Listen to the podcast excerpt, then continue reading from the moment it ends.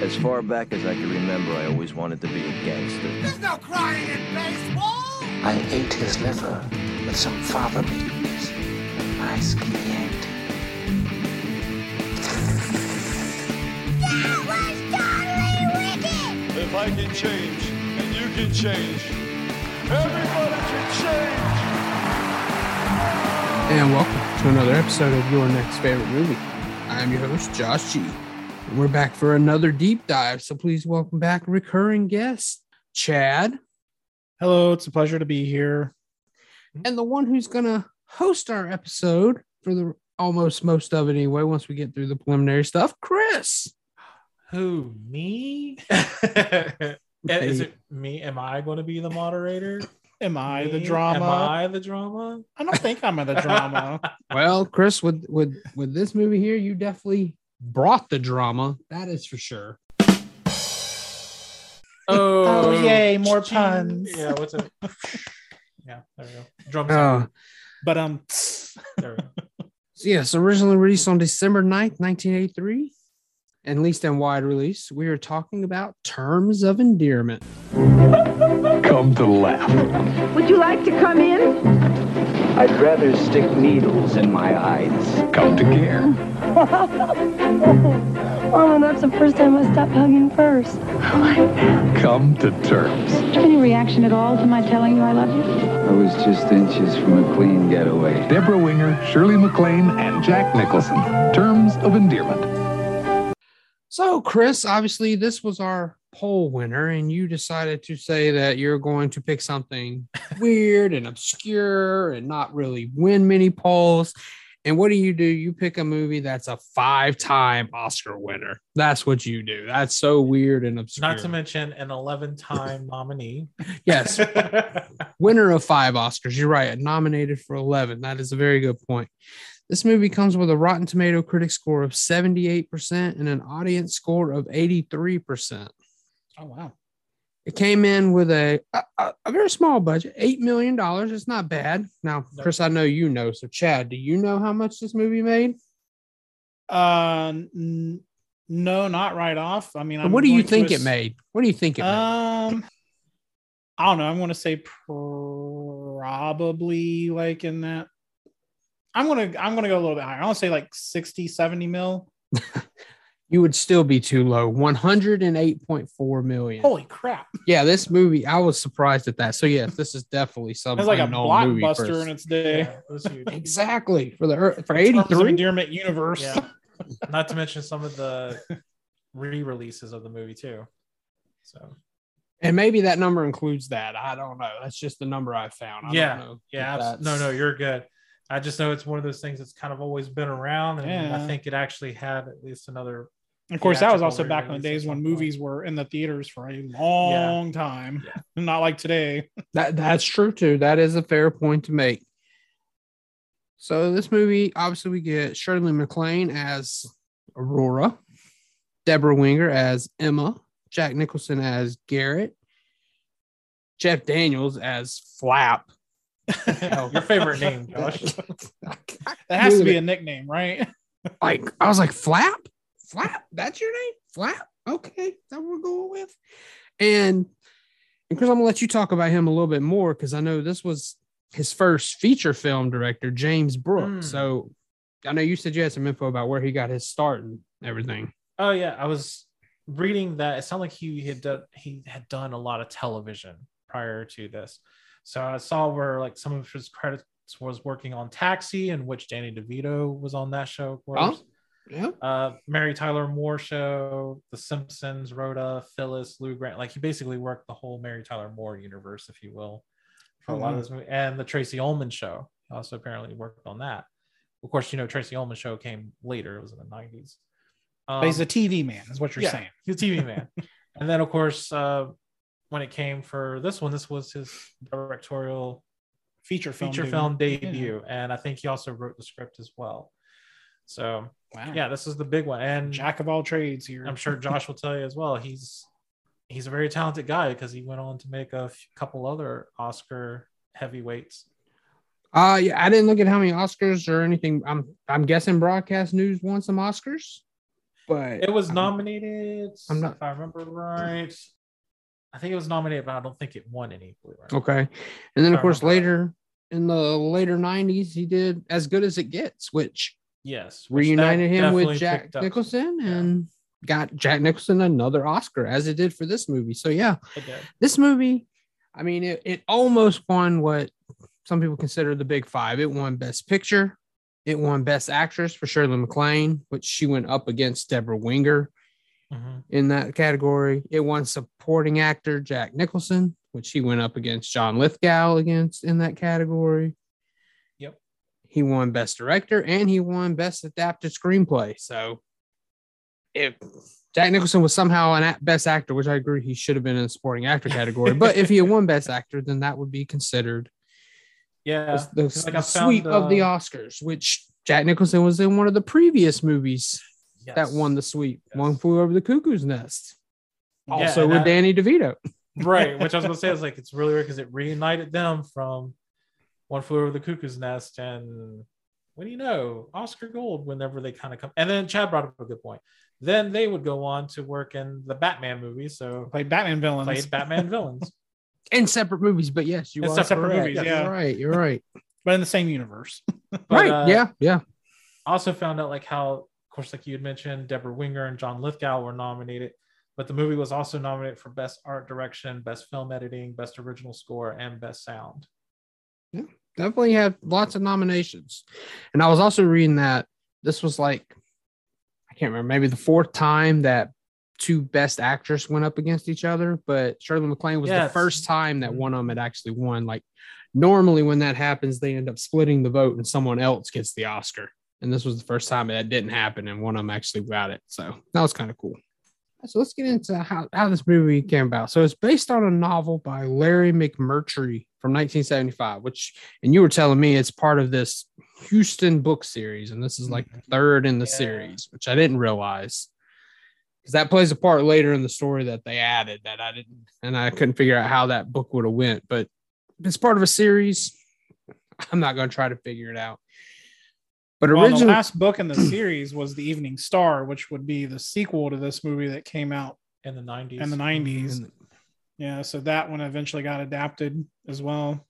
and if I remember correctly, Shirley MacLaine and Jack Nicholson both came back for that movie, right? Shirley Mhm. MacLaine did, and Jack Nicholson for a brief time. In that Oh, one, it was a brief. It was a brief. yeah, one? he- okay. He, doesn't Yeah, he wasn't as a main character, yeah. in the Evening Star. Yeah, All right. So for this one, Jennifer Jones, who was, I don't, I'm not familiar with her work that well. She was a big actress. She had actually won an Oscar for the Song of Bernadette. And then she had been in Towering Inferno with like Oh, Steve it's really- McQueen. yeah, it's really weird. Like if you look at her filmography, it's actually kind of short, but she had a lot of award nominations. I think she actually was nominated for the Oscar several times. Probably if I was. remember reading on right. But yeah, that one being, of course, her her big win. Right. She bought the rights to this to try try to make it as a comeback vehicle. Basically, she was trying to make a comeback in the spotlight. She would have played the role of Aurora. Obviously, she was an aging actress at that point, so Mhm. it makes sense she would have been the older character. And at that point, Sissy Spacek was was rumored to have been Emma with her version. Yeah. I don't know how true that is. We're going to get into a lot more casting later. But I did read that James L. Brooks, when he accepted either Best Director or Best Screenplay award, I can't remember which one. He, I think it was Screenplay. He thanked Jennifer Jones for it because he was able to get the rights from her. Yeah. All right, and with that, we're gonna get started. Chris, take us to this opening scene because this opening scene, I'm gonna tell you right now. You said, "Oh, this movie's gonna make you cry," and I was like, "Good lord, is he gonna make me cry in the opening scene?" So well, I, I, I think kind of the beginning of this movie moves a little fast because things Yeah. like there's a lot of things that are going on. But we have, of course, we're introduced to Aurora, who is a new mom at this point. She comes into the bedroom to check on the baby, but the baby's quiet and she's just worried that, oh, baby's not breathing. Baby's not breathing. But her husband in the background is like, no, baby is sleeping. You're thinking too much. Stop it. Well, baby is it's, it's just called sleeping. She's like, no, it's called crib death. yes, I, and, and very nonchalant. It's crib death, and I'm like, Oh, holy shit! Is are they gonna kill a baby right in the beginning? Is that why Chris is saying I'm No. gonna cry? Because my they're killing a baby in like, the opening scene. She goes up to the crib to Yes. check on the baby, and then she actually tries to get in, In the the crib. crib, yeah. she thinks about crawling in and then and then gets back out and just leans Like over. Emma, Emma, Emma. But and then I think, but she does. She ends up pinching the baby in order to to rouse make sure, it. rouse, yeah. make sure it's crying. She's like, okay, it's Okay, good. that's better. Yeah, that's better. Now, do you know who did the voice of the husband? I believe I heard saw the name Albert Brooks. Yep, Albert Brooks. right? So, Yeah. Because I know they did some dub, like he did some dubbing, and then another actress named Mary Kay Place, I believe, was also who did some dubbing oh, okay. in the movie, and I think even dubbed the role of the um, Rosie, the maid, Hmm. if I remember right. Okay. Was the original actress not able well, there to was do the? some. If I again, if I remember reading right, there was something about the director thought her voice didn't it was shrill. match right with the role for whatever reason. So, but then I, so part of me thought, well, then why did you hire her? In the first place? Exactly. But anyway, so we now we get to where she's a little bit older. Obviously, she's a kid. They don't tell Uh, us we're this. about Emma. They Yeah. don't tell us that And- it's later. She had to figure this shit out on her own. I was like, Oh, what I don't think it hell was with that complicated. But uh, so obviously, Well, this is like definitely a case where you have to look at like the visual you cues. do, yeah, to and you'll understand actually the kind time of notice frame, a little bit of a trend Yeah. as it kind of goes when it tells you a little bit of a time jump. Yeah. But um, we have where Emma, she looks like she's probably about eight, maybe eight or ten years old, and then they're coming home from a funeral, and obviously it's the funeral of Aurora's husband and Emma's dad, and we have. think it's No, I don't agree that it was obvious because I didn't know who had happened until they said, "Oh, I'm sorry, your dad died," Until and then the I was guy- like, Yeah. "Oh, Yeah. okay." Yeah. So you've seen this movie, so to you it feels obvious. I think, Chris. For me watching, I'm like, "What the hell is this?" I this?" kind of re- I kind of remember watching it where I was like, okay, well, this is you don't see Yeah. Aurora with her husband or anything like that, and you see, I don't know, uh, the visual cue kind of just gave me the idea of I'm like, kind oh, of the curious too died. because I mean, like at this funeral, like everybody was wearing black, but Mhm. Emma was wearing white, wasn't she? No, Or she think was it white. wearing- I think it was blue. I Was thought it blue? I feel like she was just wearing an off color from everybody else. Though. She kind of Like, was, Everybody else was Yeah. dressed in black, and then she was. and they do kind of make her Dressed look a little differently. different because Yeah. like even her hair is not necessarily perfect. It's a little raggly or something like that because you kind of see that when Because like Emma definitely comes that. across this woman that's like very put together, very puts on like you know she Yes. dresses to the nines to go to the bank, for instance. Like, yeah, But anyway, we have where the dad has died, and then I think it's the pastor that tells uh tells Emma, "Hey, look after your mom." Right. So then we get another jump. and, And- Emma doesn't, or not Emma, I but Aurora doesn't seem very upset about her I, husband. no, being- she just she just like, kind of like turns around, walks into the house, Well, and sa- sashays what into the. you'll find through I the door. the Aurora character is that she is a she's a strong she's a very strong Well, emotional true. character Yeah. really put together in terms of her emotional stability True. Yeah. granted there are moments where she's quite dramatic when things happen Yeah. and things are not going her way True. Yeah. So i think for her it was is the whole thing like she's in public and she's not going to put on a scene or she's just not one of those people until certain instances which we'll see Which we'll see later. which is the fantastic part about Shirley MacLaine because I also read where James Brooks hired her because she was the only one who saw the script as comedic. So she's because of that she has a little bit of an in, insight being able to have a good balance between humor and the drama. Mm. So and which we see that too throughout the movie. She Yeah. has good moments of being funny in little ways. Mm-hmm. But anyway, now we get this shot like it's obviously Emma from behind because of the hair. Oh, wait a minute, wait a minute, not yet. I forgot too. Where we have Aurora is upstairs at night. So this point it's nighttime. She can't sleep. She's just kind of moving around. And then And- she goes to Emma's bedroom. And this reminded me of you two. Uh-oh. This oh. scene right here. I'm gonna have to ask why. But anyway, we have where Emma comes near. She's like, or not Emma, but Aurora goes in there. She's basically checking on Emma. Emma just seems pretty Content, calm and yeah. collected. And Emma like, looks like bed." she's sleeping, is she not? yeah, yeah. She And let me just I say too, this is a before big Aurora. bed for a little girl. Well, Like she's sleeping in a full size That- bed. exactly, for- Josh. Exactly. I, I don't had know. a full size bed at a young age, so I mm-hmm. can't Really? really. I'm jealous. I was I, had, I was stuck with a twin size bed up through up till I was in high school. So, I had a full size bed at a young age, but no, Chris, you said but it right no, there. but I, I just want to make another interesting point that like in Emma's bedroom, her and her husband had separate beds, yes, they did. which I thought was a really interesting thing to show. Like it looked like something out of I Love Lucy, the way that they had their little twin Mhm. beds set up. So yeah. Anyway, so she she Apparently, there in- were some real life couples who really did that though Well, back in the day. yeah, I mean, guess- so. And then they just kind of brought it together whenever they were feeling saucy. feeling saucy. wow. but then we find that really what it was that Aurora wanted to be with Emma to have that comfort Yeah. after the death. So there's your answer about how she felt about her husband, anyway, is That yeah, Yeah, she true. did feel bad. She did feel Yeah. scared, and it was worrisome because now it was just her and Emma. Yeah. So no, she ends up we- getting in. Oh, sorry. no, Go, ahead, Josh. I was Oh. gonna say because she shakes her awake, and this is what reminded me. This Yes. is the story about you two. Oh, oh Because no. I remember when we were kids, it, I Oh, would no, stay one over those there. stories. Oh god. It's not that bad because basically, Chad, you're the Emma in this story, and Chris is the Aurora. because we would be staying up, and Chad would get tired and fall asleep before us. And I remember Mhm. Chris would just wake her up, and be like Chad, Chad, or wake him up, wake him up. yeah, Like, Chad, Chad, Chad, and Chad would be like, "What, what, Chris?" And he's like, "You okay?"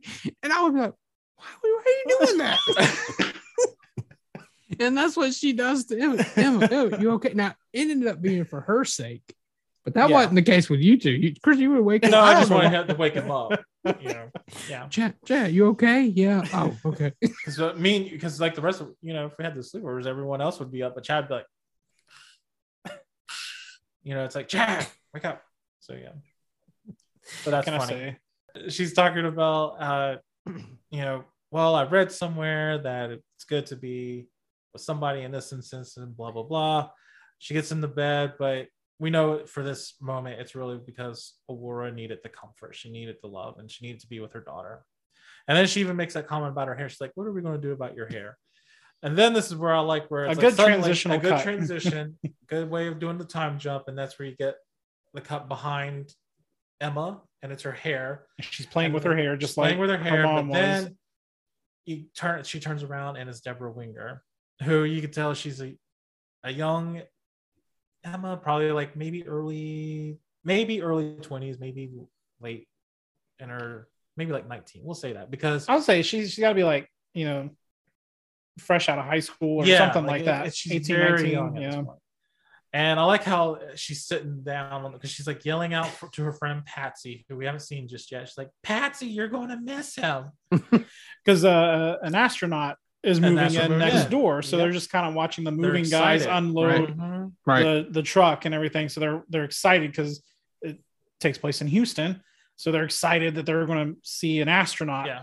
And how who- often do you get an ast- Exactly. astronaut? as Well, I don't know. right? Rosie said that in Houston there's one on every corner. So Oh, okay. well, you know what? That probably makes sense too, considering NASA being there. NASA is there. Yeah. Well, and he Garrett later on. Well, when we get to the Houston, he brings up how many there are in the world, and it's not that many, so Oh, it's actually you're a pretty big deal. So Yes. But We'll uh, get there. anyway, so then we see Patsy come up and we see like Emma is she's ah, how do you explain it? She's a little bit more relaxed and let go. She doesn't really think about in terms of maybe her body's mannerisms or how the way a, a young girl would act. Because like she's sitting on the grass and she's got her legs spread open. She's wearing a skirt she's wearing a skirt. So and she's got one leg with the knee popped up and the skirt drawn down love- her thigh. so like her whole leg is exposed. So I like how Patsy comes and, And so she- Patsy's definitely this very like prim and proper, like sit down like a lady. and she covers know. up Emma's leg there, and then she's like, "Oh, Patsy, like they're not seeing anything or something like that." No, I think she says, "Oh, that's what they're looking at," because the movers at. were like smiling at her yeah, as they were moving, and so once Patsy moved her skirt down to her leg, she's like, "Oh, that's what they were looking at." it's so good.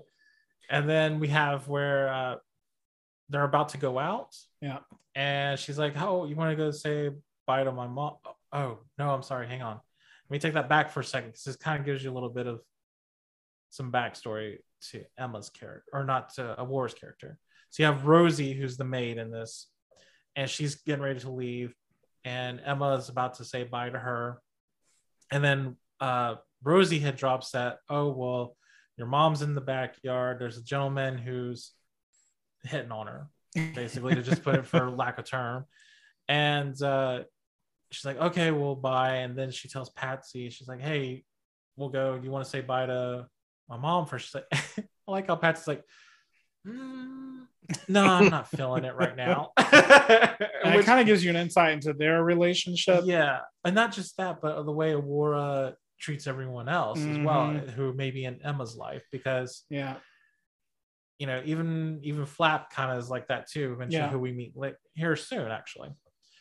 So So and also actually too, like kind of going ahead, like in the Evening Star, like Aurora and Patsy's relationship is very Oh, yeah. adversarial very much so. in there. So hmm. they keep that up like decades later.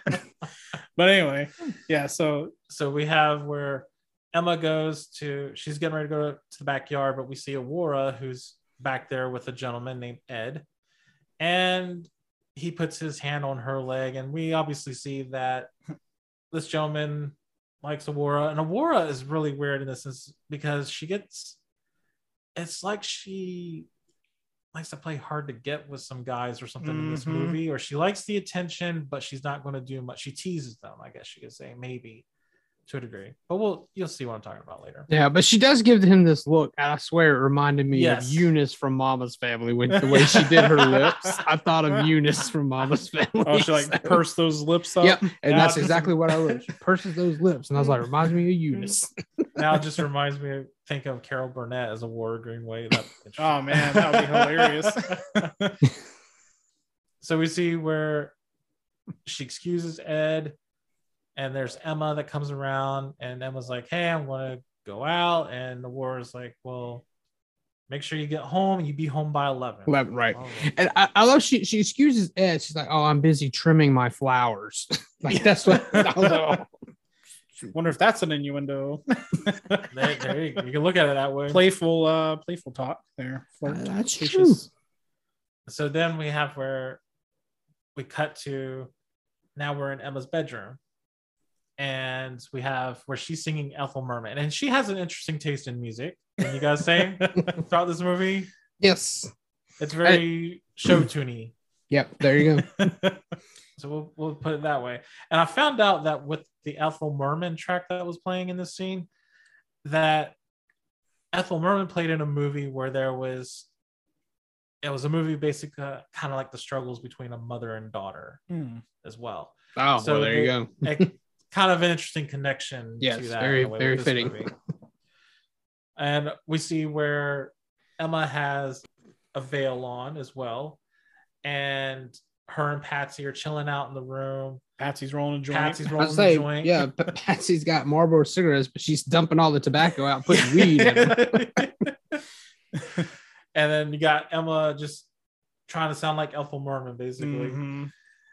And uh, then meanwhile, we get a cut of Aurora in her room. She's debating, she's thinking a lot, she's not happy. Right. So something's going to happen.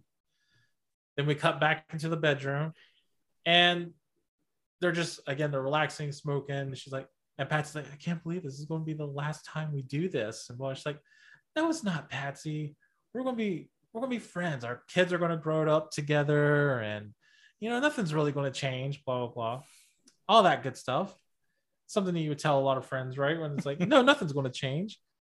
yeah, I, I gotta admit, though, I didn't realize they were in Emma's bedroom until they cut to Aurora because they just talked about they were going out, and I was like, oh, so they're at Patsy's house, and then I'm like, no, they're back in their own house. Okay, guess they went out and came back already. All right, Yeah.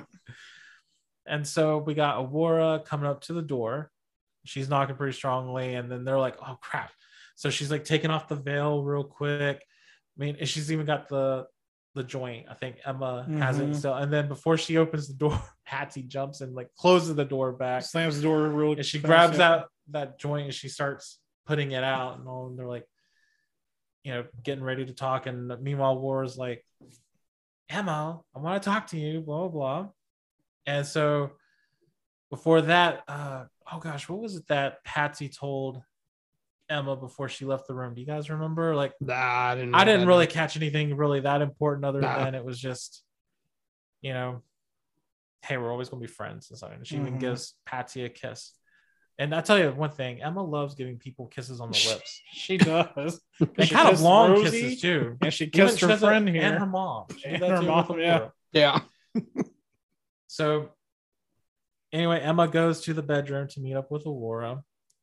And Aurora's like, Well, I tried thinking what I'm going to get you for a wedding gift. So we find out that okay, Emma's getting married and she's going to be marrying this guy named Flap. Yes, that's his name. Flap. And she's like, I thought about giving you this grimoire that I have because Aurora has a very expensive ren, ren, grimoire, if I'm saying Right. it right. Grimoire. Grimoire painting. And it's got and it's in a nice That's frame a small with painting a light on a- top of yeah, it it's too. a really nice Yeah. frame. Yeah.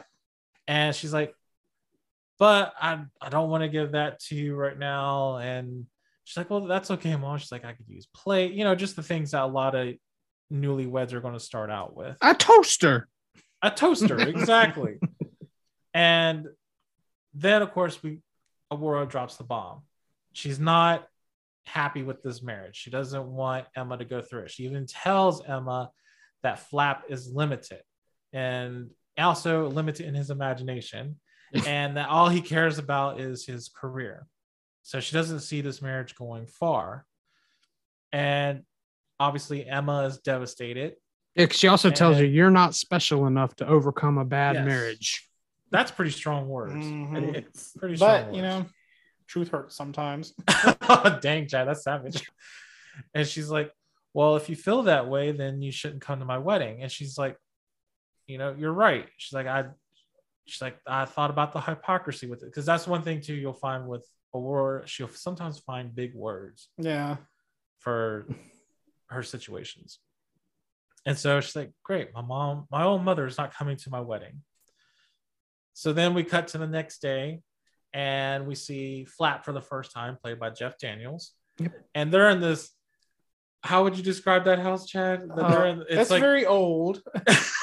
um, very old. it's a it's a two level house, but um, you know, they live on the top floor. The bottom level looks like a garage or something. Yeah.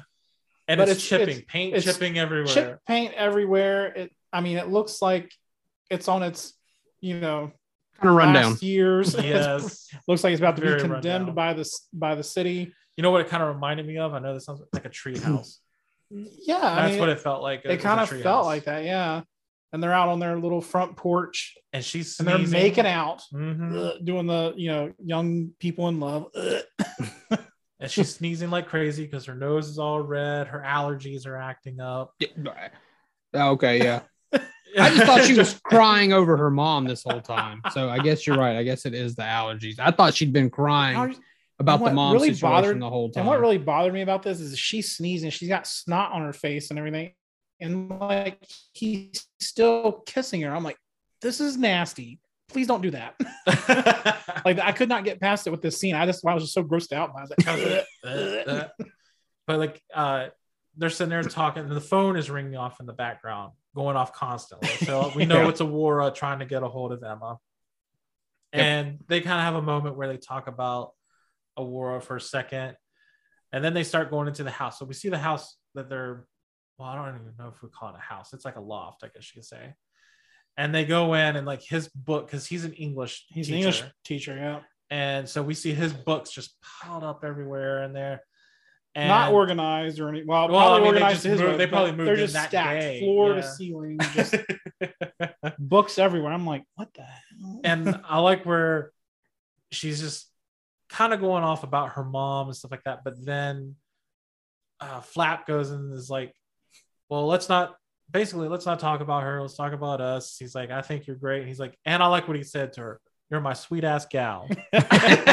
Because that, and then she's sitting there like, oh, that's the sweetest thing. I'm like, yeah, that's the sexiest talk I've Yeah, ever heard. baby. That's, that's what everyone wants to be called. Is my sweet ass baby.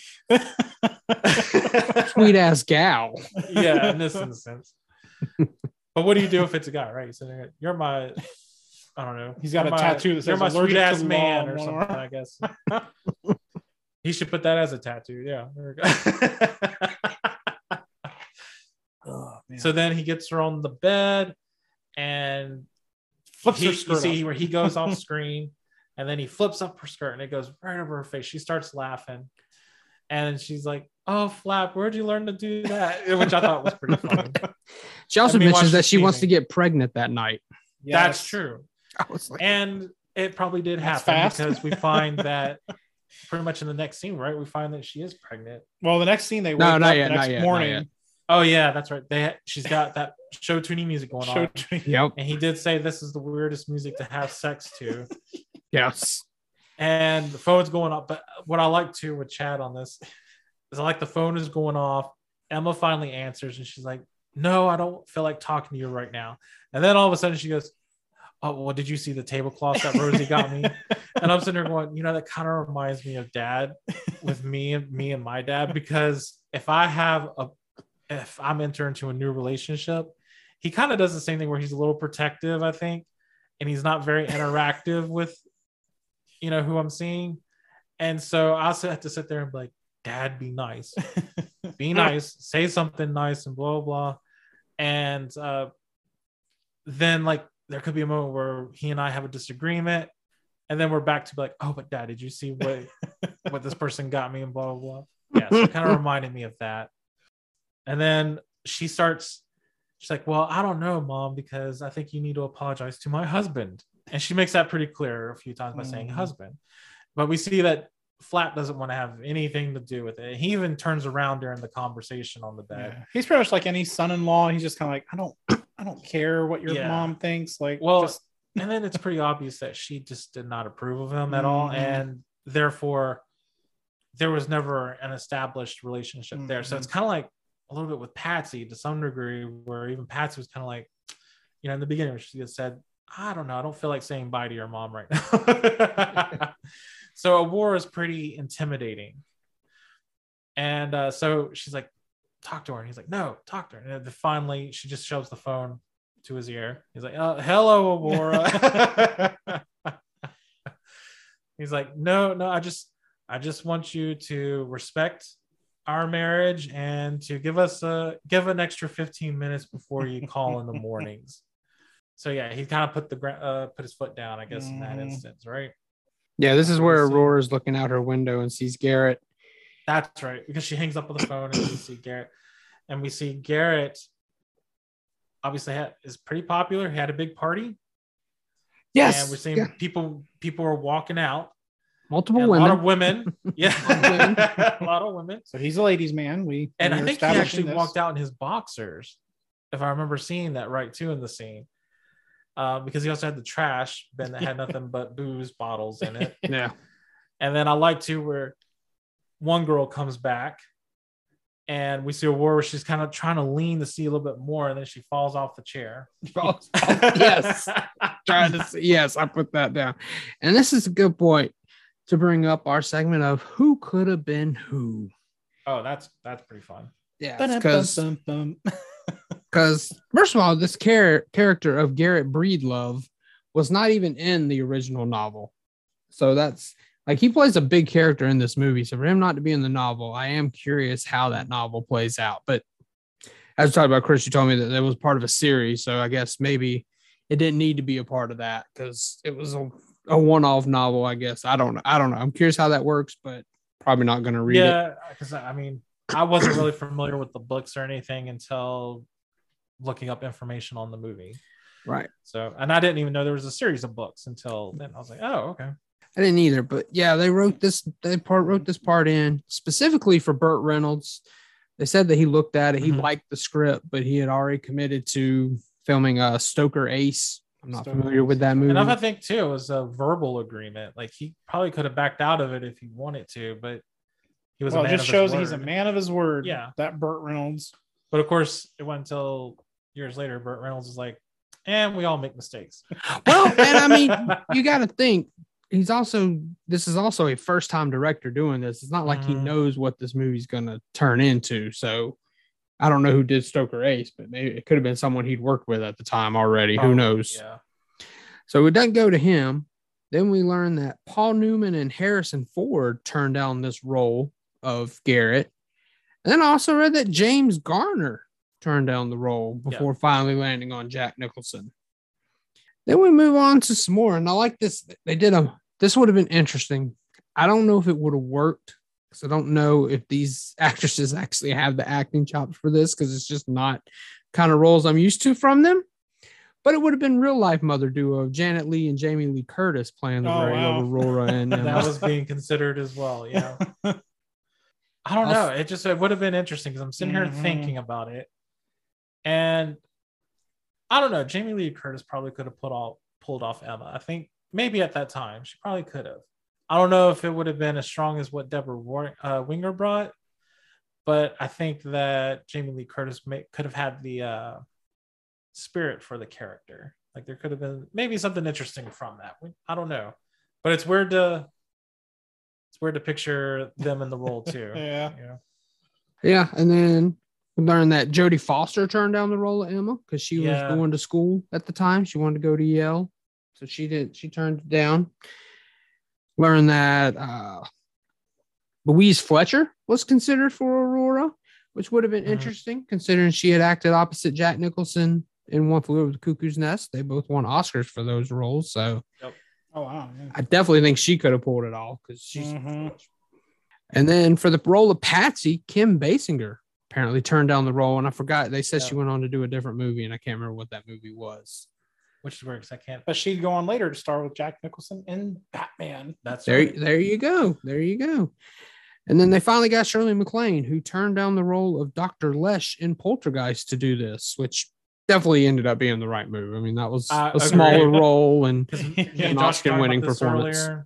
Yeah, and it was like Charlotte MacLaine is too much of a big presence. It's hard to Yeah. think of her being in a more reduced role or calmed down presence that the Doctor was in Mhm. Poltergeist. So yeah, I couldn't picture it that way. she made the right choice. Oh, I think she would have fit well with that, right? She's like a new age, a new agey person, Oh yeah, Charlotte MacLaine. Yeah, in real life, she Her has a- multiple she has a new lifetimes age and. Yeah, reincarnation. and actually, she does say that in her speech too, where she's like, "I don't know what I did in my past life to do." yeah, nice. So who knows? Maybe like if the role was good in Poltergeist, she probably would have taken played, uh, seriously there. The role that uh, the the psychic lady. Yeah. yes. What's the actress name? Zelda Rubinstein. Oh, yeah. Rubinstein. Yeah. Yeah. Oh yeah, and if I remember right too, this comes up to the scene where Emma has bought a tie for Flap, Yep. and so they're getting ready to go to a dinner party at Aurora's. Flap is just like, "No, you bought me this tie because you want me to look good for your mom, and you're Yep. thinking too much of me trying to be something that I'm not." Impress and mommy dearest. Yeah. and Emma's like, "No, I went through I went through hell trying to find the right tie. And I wanted you to be able to look good and enjoy this tie and I, they kind of had like a small little argument about it. Right. And also, I found that kind of funny because he's like an English professor, and they're normally known to like dress anyway. yeah. So it seems yeah. weird that he's he's doing It's this. kind of like, did he not have a tie before or something? Did he really need a new tie? Uh, Who all he needs for that really is just a corduroy uh, sports jacket Yeah. I, I guess so. with the patches on the elbow. But I get, but if you think about it, for the way Aurora is, and especially if she's throwing her dinner parties, like it's also kind of dressing to the nines. So yeah, she's probably going to expect. Oh, Flap couldn't wear a decent tie to the event. She probably would say that. I could Probably. see Aurora doing that. But uh, so anyway, he agrees to take. And if you notice as well, she also has. I'm going to assume it had to be a new dress because you also see the tag hanging from Oh, her dress at that in that scene. But I think I read somewhere that was actually supposed to be it was a blooper thing or something, perhaps that maybe they were supposed to take the. Thing Oh off. no. But I I'm not think sure it works which. though. I, kinda- think it I works do too. better. I kind of Mhm. thought, if anything, it was just that she also bought herself a new dress to show Just for this dinner we're party, doing yeah. fine. Yeah. yeah. Yeah. So they end up going to the dinner party, and we see there's a couple of different gentlemen there. It's not just Ed. There's also another guy that's there. And who is that guy, Josh? Uh, name is Vernon, played by Danny DeVito. right? So we got a Frank Reynolds. so we got a young Danny DeVito in this movie. And he's, And- he's just staring at Aurora like he's kind of creepy. Yeah. and but I like how he's doing it too because he's on her sofa and he's on his knees. That's not helping his case. He's, he's not regularly sitting down. He's just he's on his knees, standing on the sofa, watching her. But I also like in this scene where we're seeing Aurora is being meticulous with the layout for the food that's there, and like including like a dip that looked like a fish. Did you notice that? no. I did not notice that. Yeah, like she is being real meticulous with it, and she's like, Flap like comes a over. pate or something. Yeah, it was weird. It was In the shape it was a like in the shape of a fish or something. That's hilarious. And so Flap comes over and he's like, Is there anything I can do? She's like, Oh, yes, Flap, you can. She's like, Can you get this candle to Emma and get another one, please? he's like, In the kitchen? And she's like, Yes, the kitchen. That's what I said. The kitchen. you know, that's what it, her face looked like. Mm. But she was being polite and said, Yes. so he, Uh, before he goes though, he grabs a cracker and he scoops up from like that head of that fish pate. And she's just like, Really? Really? I How just dare worked on it. Yeah. and then that's of course where we do see Danny DeVito on the couch looking at her. And Ed is also noticing this guy looking at, at. So he comes over and he's like, Hi, I'm Ed, Aurora's friend. and he's like, I'm Vernon. He's like, What are you doing? She's like, Ah, and she a beauty? You know, like he's just you Yeah. can tell he's he's uh enamored with Aurora. Yeah, he says he And- met her two weeks ago at church. That's right. Because I think even then, Ed had also asked Aurora before he went to Vernon, like, who is this guy? She's like, yeah, you don't want to know. The less you know, the better, or something like that. So then he's like, she steps out of the scene, and then he goes, you know, she's not there anymore. And he goes, yeah, she, but she'll be coming back. Her he- beauty lingers. yes. So he was just all into it. So then we get where they're all at the table. Rosie is there as well. And you got Flap and Emma sitting together, and Vernon's at the end of the table sitting next to where Aurora is.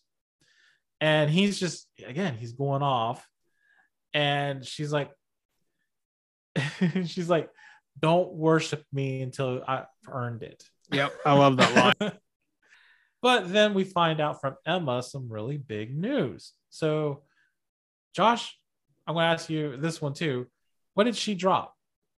she is unofficially pregnant because she has not gotten the test back from the doctor, but she's never late on her period and she's missed it. So, yes, we're learning that she's pregnant. And we can tell that Aurora is like, hmm oh god. She's like, uh, "Excuse me," you know. She it's like a slow build up. Yeah. because this is the moment where again we've seen Aurora usually be this kind of calm being when it comes to pressure moments until she has her dramatic moments and this is one of them so then we have where she's like a grandmother why should i be happy i'm going to be a grandmother and then i like how flaps like so i take that it means you're not going to make any booties Right. Yep. And everyone's laughing. She's like, Flap. She's like, every time you confront me, you do this. She's like, I'm not going to have this. Not in my house. So she's she has to step out of her house, get some fresh air. But there's a car coming up next door, and we see that it's Garrett coming home from a party of some sort. She's watching from behind the tree.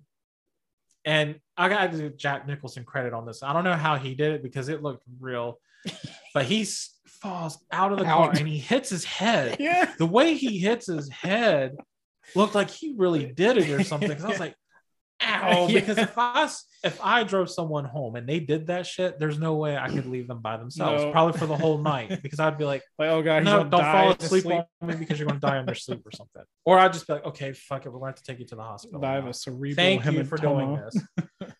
but we find out there's two young girls that he rode home with, and he's trying. He gets up, he's bleeding from the from the eyebrow.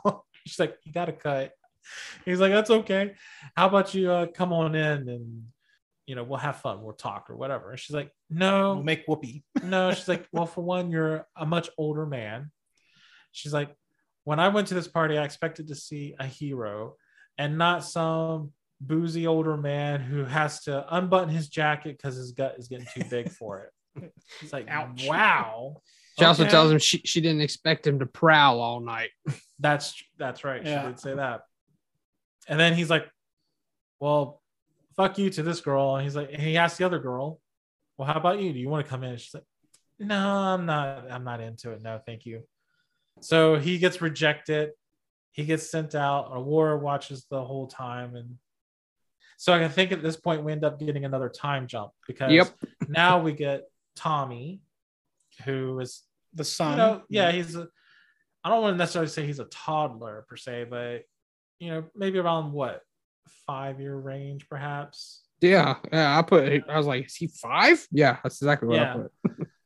Because we see where Aurora and Emma are in the kitchen, and they're, I think, preparing some food. They're able to look out the window, and there's little Tommy playing in his underwear, by the way, basketball with Rosie, just tossing the ball.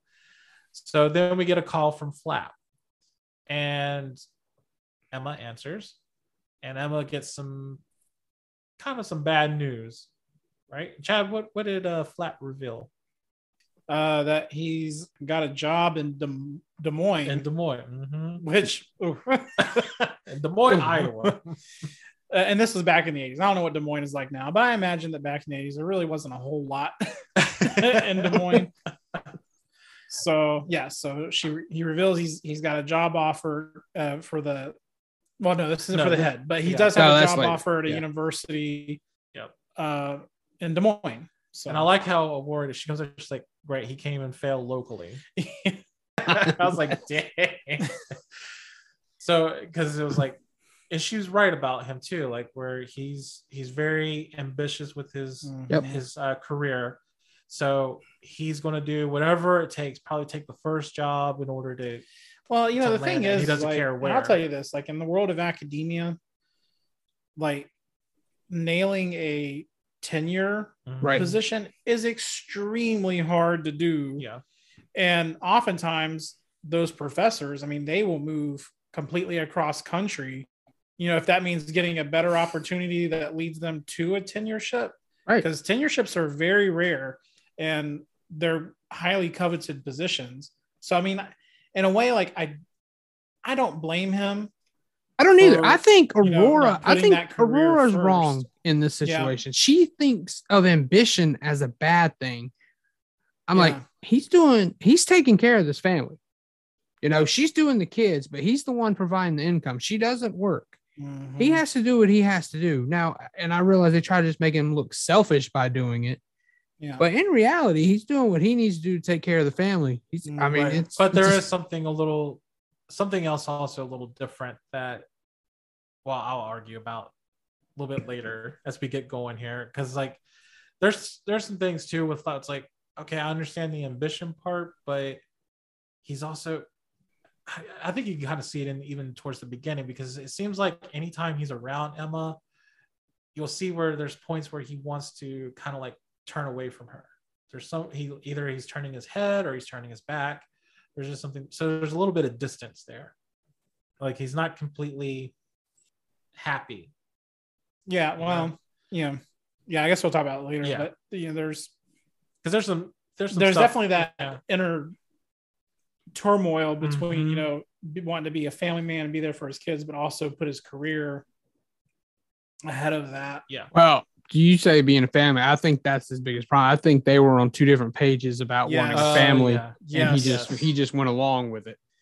well and then they kept popping out kids that they Oh, yeah, really couldn't even that's- afford That's the next that's what I- scene. that's the That's next the thing next thing. because like obviously what we see here at this point when she was even getting the phone to talk to Flap, we saw that she's actually got a little bit of a baby bump. So Mhm. the second kid is on the way. And you're right. And I didn't notice when she was getting the phone. I noticed that this next scene when they're leaving. I was like, oh, Yes. she's pregnant again. Okay. Yep. After they got everything packed up and they're coming down the steps. When we see and because then we also found out from because I like one of uh Aurora's last words, she's like, find a good maternity dress. Yeah. yeah. and she's like, you couldn't leave it alone, could you, mom? but basically at this point we see where Rosie, Patsy, and Aurora are saying goodbye to Emma, Flap, and Tommy.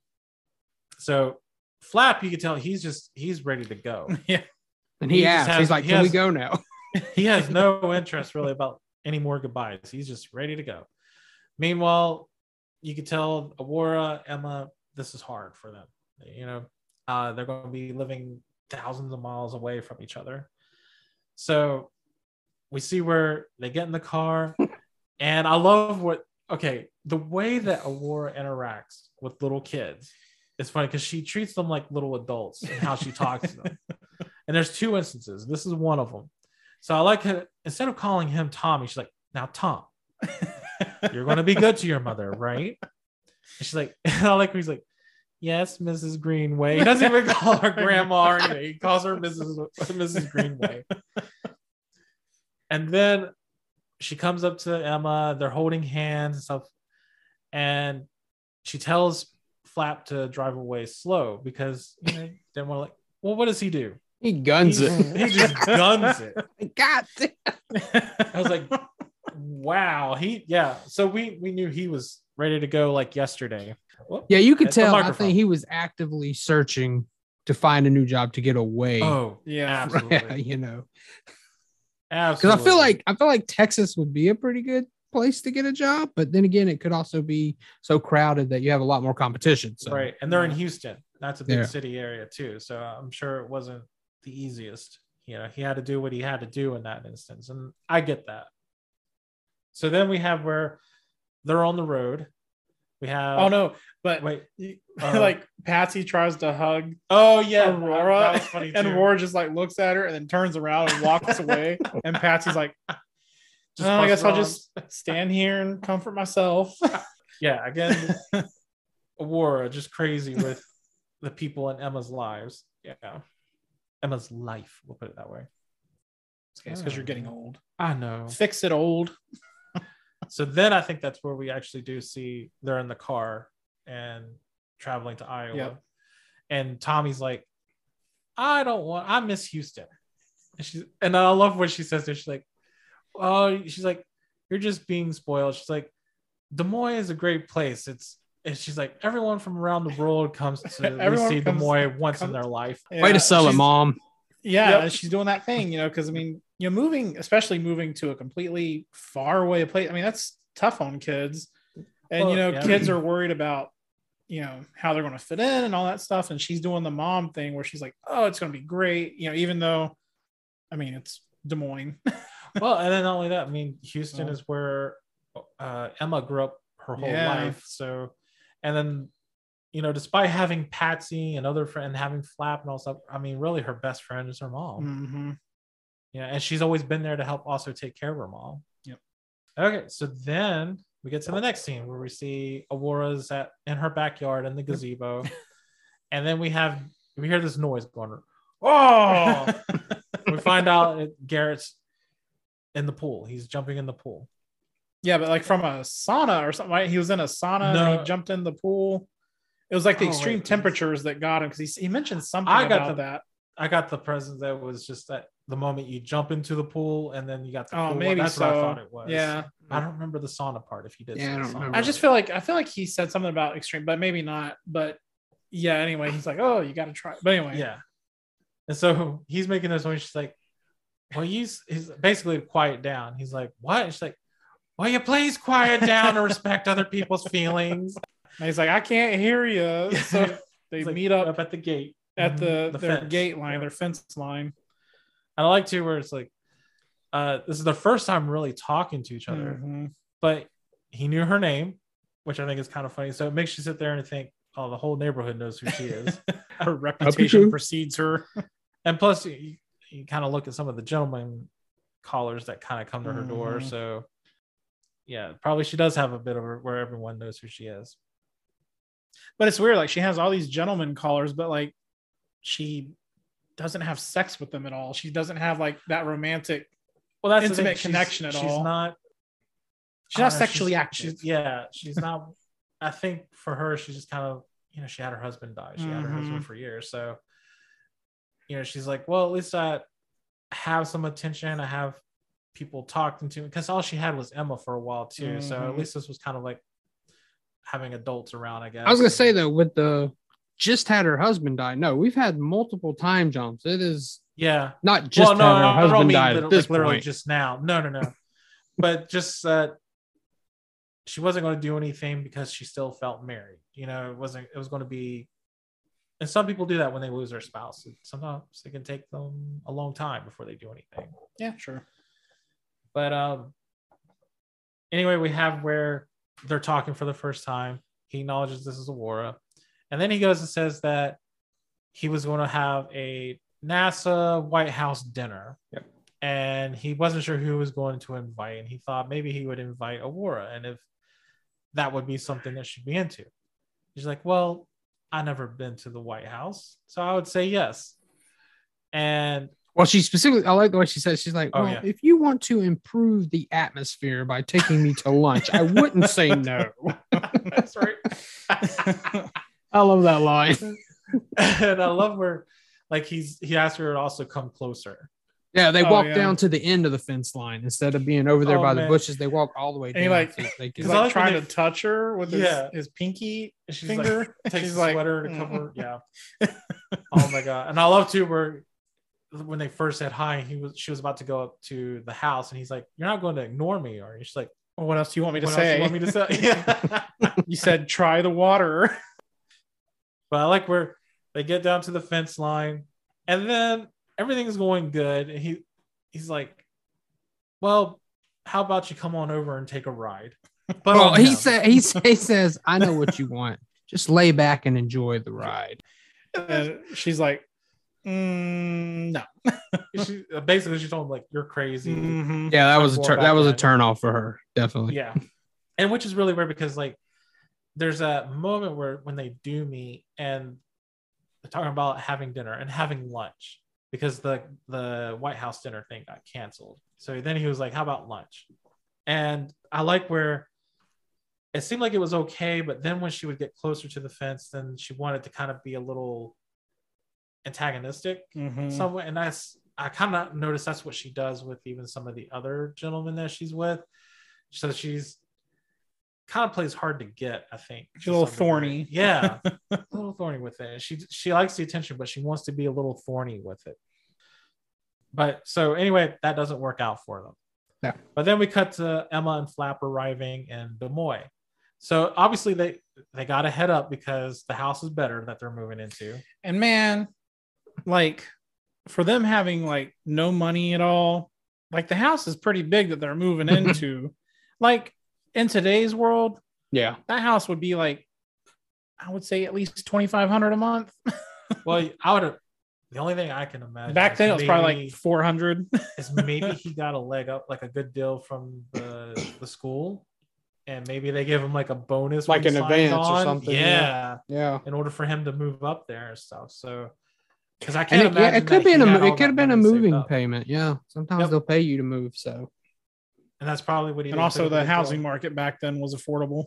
Yeah, but it was definitely a, a better place than what they were. yes. and even Tommy would have his own room Yeah. basically. So, because I like where they're moved in and uh, Flap is tired, He just so he throws just drops the mattress, on. mattress on the floor. and she's like, "Oh, you can just leave that there. Like, we'll just get it in the morning or get it tomorrow." meanwhile, And Tommy's just going there, upstairs by there. himself. Yeah. Tommy's going. I'm like, "Mm, you're a little young to just be going upstairs by yourself, kid. different You need some- time. it was a different time. Parents let their kids do whatever. Yeah, you're Mom right. and Dad kind of did that with me and Chad so, to some degree, like that. Yeah, it was like as long as they don't fall over and hurt each other or something, they're okay. As long as they're making noise, they're fine. If it Yep, gets quiet, true then you have to worry.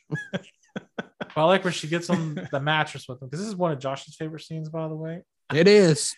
And I like where she tells they start talking about sex at in this conversation. Yeah, because she first And- says, "Oh, "You'll be excited because Tommy's across the room, so we could be I was gonna say. noisy." Yep. Yep. yeah, they're definitely um, you know, having that. Oh, You know- well, it's pretty obvious. Well, they're they're doing it like rabbits. Yes. Yeah, because he's he said he's he's like, "Yeah, you can make those squeals you make." I was like, Yeah. Yeah, I was gonna say, Josh, what is what's the what are some of the words they use with each other? And then he, was and then Josh was like, "Oh, I can't believe she did this." yeah, because well, and then she tells him, "Oh yeah, and what are you gonna do? Here I come, here I come again. Yes, yes, yes." Josh, you got to do a little bit more sexy. I'm not doing it sexy, Chad. Do No, it, do it slower and, and a lower No. voice, please. no, no, no. But then this is what got me. Emma, Emma tells him, you know, you just made me wet with your voice. Yeah. And I'm going, this movie's PG. How the fuck? Like he already went down on her earlier in the movie, which I mean, you don't see it, so I guess. But it's But I- implied. I did read up on it, and you know, this there wasn't a PG 13 yet. No. And this movie was originally rated R, and they had to appeal to get the PG rating. oh, wow. But I'm like, Yeah. my God, you made me wet, and that's a PG movie. I, I'm not showing this to kids. It's really weird how like some of the ratings worked back then because yeah, Mm. You know you, you see some of the movies that came out back then that were rated PG and you're like it's a little edgy. it's a little edgy still you know and, and, and my and my kids know that too, because I'd be like, you know, I'm showing you this older movie. I was like, he's like, what's rated PG? It's like, when was it made? And I'm like, the 80s. He's like, oh yeah, like he knows if it's PG from the 80s, Nice. he's gonna get to watch something.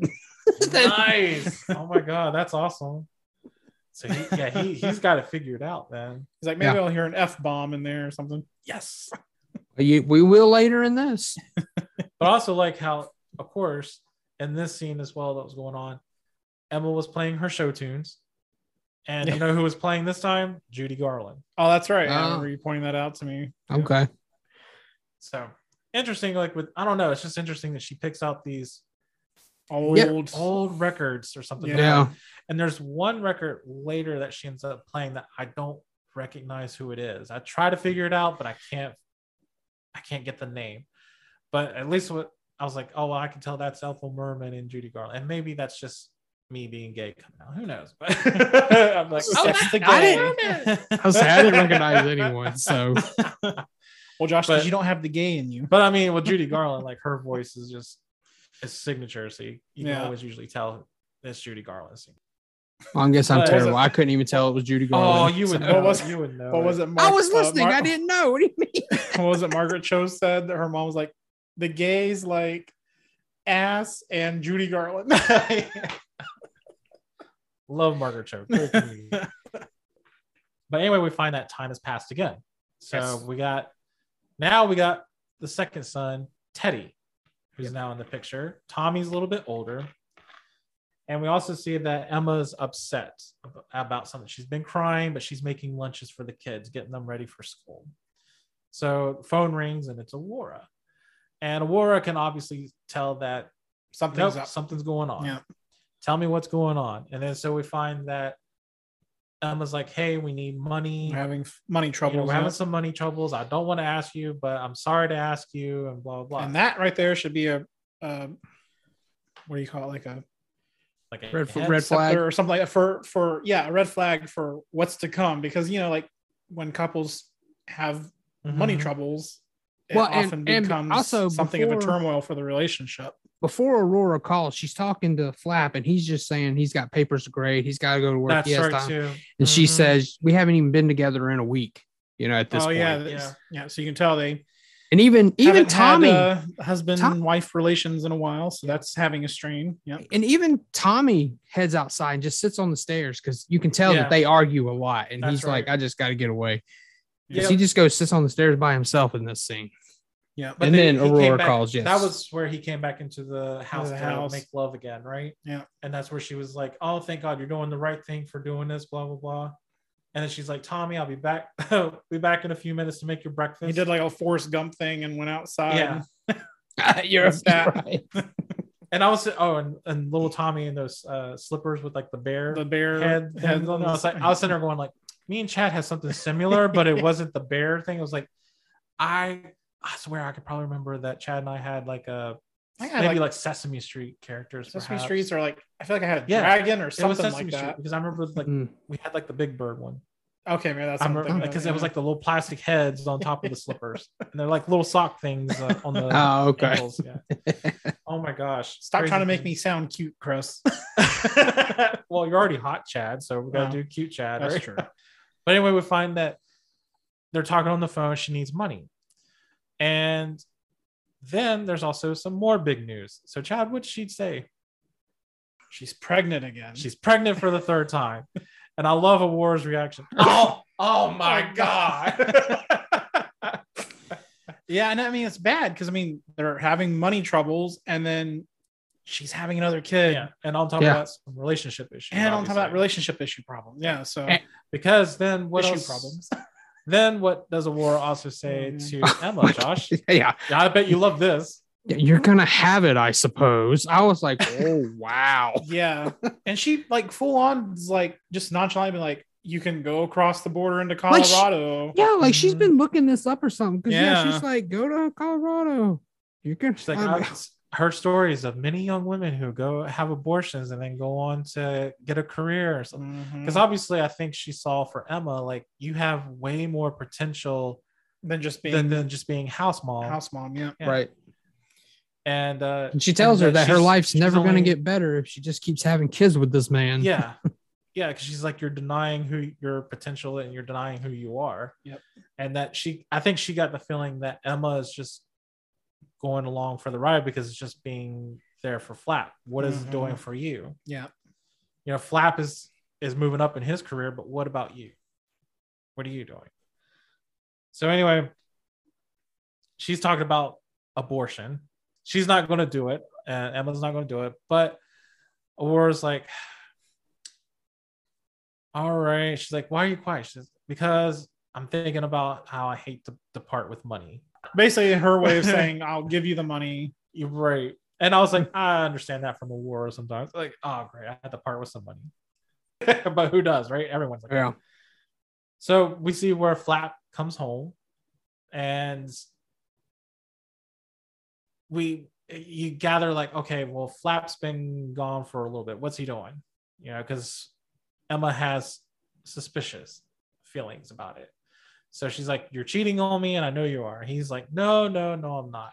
and like the way he he like he almost kind of gaslights her in a way Hmm. to be like oh you know how you get Yeah. you know psychotic in the first few months of being pregnant and Right. blah blah blah but like he doesn't ever Paranoid, not like, psychotic, but yeah. exactly Right. paranoid yeah and like but he doesn't ever like he doesn't like i don't know like you can almost tell he's guilty because like if you're being accused by your wife of Yeah. being with another woman i would imagine you'd be like oh my god no i'm not like Yeah. you would be defending yourself and he's just kind of like not really answering the question he's not really addressing it he's just Even- kind of pushing it onto He's- her Yeah, he's beating around the bush. he's And, yeah and, and, his, and his excuse is he fell asleep on the sofa at the library.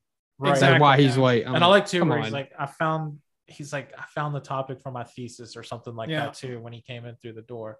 It was But like I- the first thing he says right away because he knew automatically that she was upset uh, when he got home because she's like, Yeah. Where the hell have you been? it's like you bit rehearsed that bit didn't you sir because I mean, that was the first words out of his mouth when he Yeah. came through the door I do like Emma right here though, because she tells him like, "You're using my childbearing as a way of hiding from being a dad and being Mm, doing doing your yeah. responsibility." And she calls him a bag of shit dust. If you are doing something and you're trying to make me feel crazy because I'm bearing our child, then you may have just sunk to a point so low that you will never recover.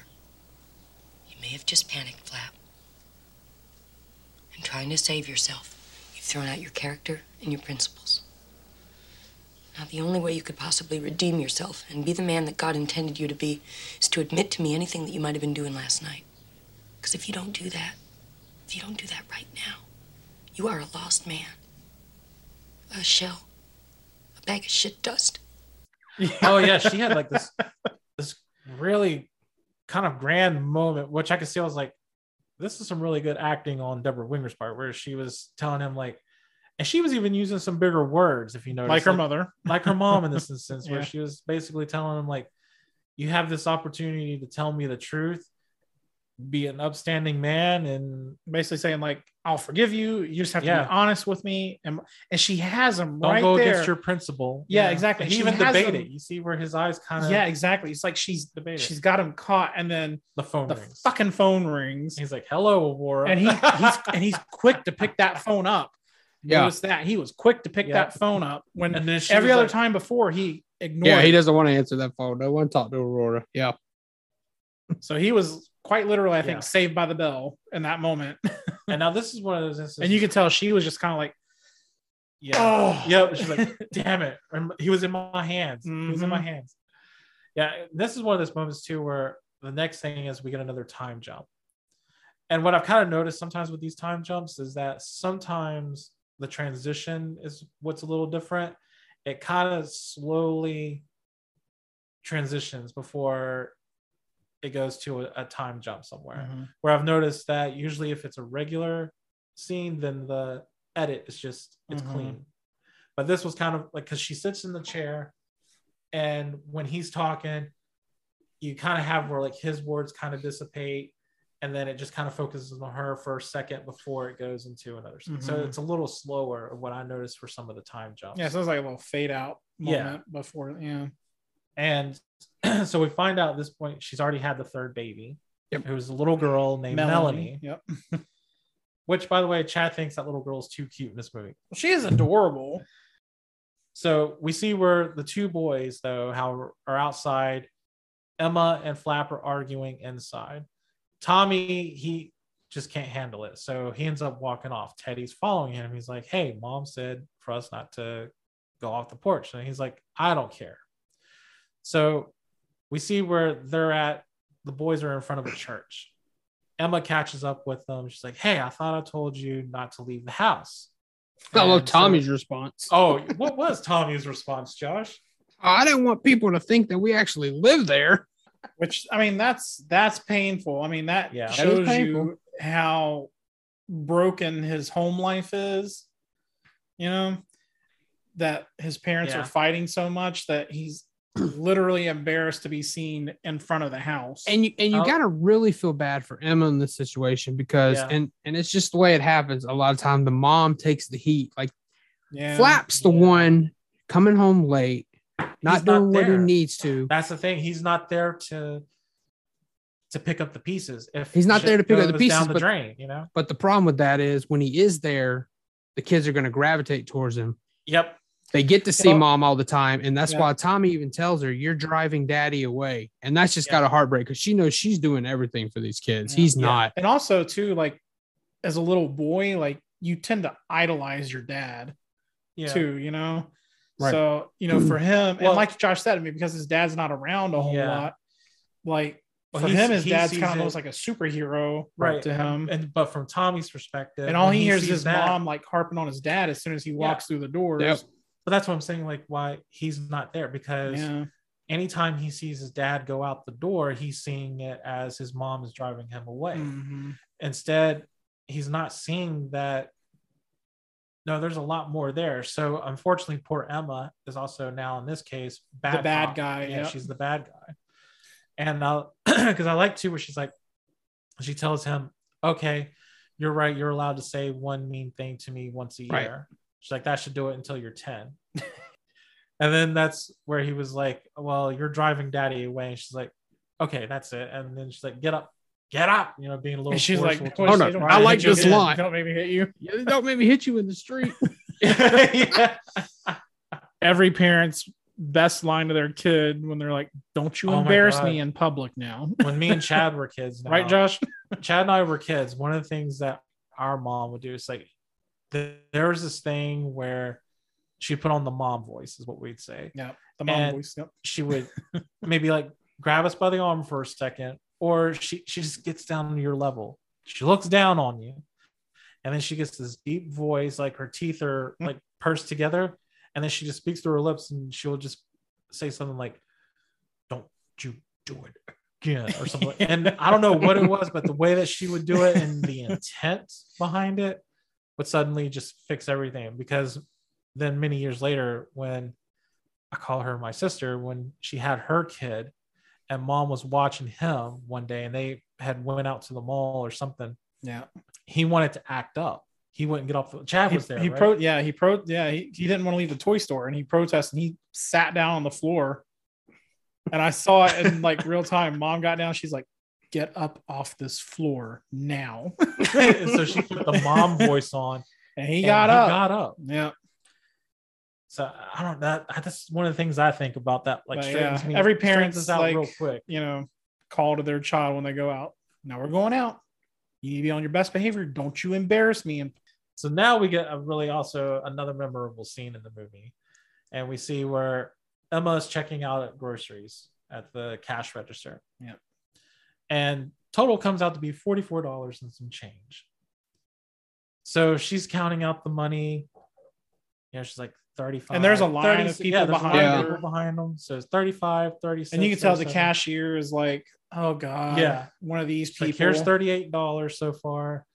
And then she's searching her purse. And then, of course, of course, Tommy has to yell out, You don't have enough "You don't money. have enough money. yeah And I love how Emma just looked at him like, thank you for calling to everyone's attention, Tommy. Appreciate Yeah. it. Oh man. But she And said so she she- left her other purse at home. Yeah, Yeah. Which is what I think anyone in that situation would do too, to be like, Right. Trying to "I'm cover, you don't want to be embarrassed. Yeah. Yeah. you don't want your pride hurt. Yeah. no one wants to, to do Oh, the, that. the cashier doesn't make any better here. No, No, no, she- cashier's such a. T- She was mean. she, was she, mean she right was a big bat. old meanie. There we go. I, I mean, I know she's uh, she's trying to do her job too. Like, well, I can't just give it to you for free. I get So- that, but but she that- literally didn't has to to yell out, Yeah. "Can I have the register key?" She doesn't have enough have enough money. I was money. like, Yeah. "Oh my god, really?" So then she's like, okay, well, take this away, take this away, including this pack of candy. And then that's where Tommy's like, Mom, you promised I could get something. She's like, uh, she's like, I know, but not now or something. But then he picked up like the mints or Midol. No, Yeah, Midol. the Midol. It She's the like, Midol. "No, no, you're not No taking way. my money." Yeah. Which I can't blame well, her I there. can't blame her there. That's kind of a necessity for some people. Yeah. And then of course she gets down to like mm, 40 maybe like 40 dollars or something i think originally before next thing you know she gets a candy bar for tommy and then she looks at teddy and she's like well screw it i'm getting him a candy bar too So it comes up to And it's like 43 dollars or something Yeah. like that she's like we're going in the wrong direction The cashier, yeah. and then Yeah. she's like tells the cashier lady she goes why do you have to be so goddamn mean or Which is true. Why is that cashier? I mean, because you know, I agree. Because in at that point, like my dad or was, so goddamn nasty that's what it yeah, was my dad was like, "Damn straight." He's like, "Your job is to cash people out, not judge them." And I was like, "You know what? That's Yeah. the truth. Like you're." This lady is Oh. not there to be judging other people. I can tell you guys a story too. Like, so at my job that we had before uh, we closed down and stuff, there was this homeless guy that came into the store. I wasn't there to witness it, but one of my bosses had told me about it because he got so mad about it. And this homeless guy came in, he wanted a pair of earbuds. But in order to get the earbuds, we had to get one of those magnetic keys to open up the thing. Mhm. So anyway, the guy that was working there told him, "Well, why do you want any? Why do you want some earbuds? You can't even afford it. You're homeless, aren't you?" Oh, Yeah. that's awful. That's an awful Uh, thing to say. So my boss, he was just stunned, like, Yeah. the? And the guy was like, "Oh, I may be homeless, but I like to listen to music Yeah. too."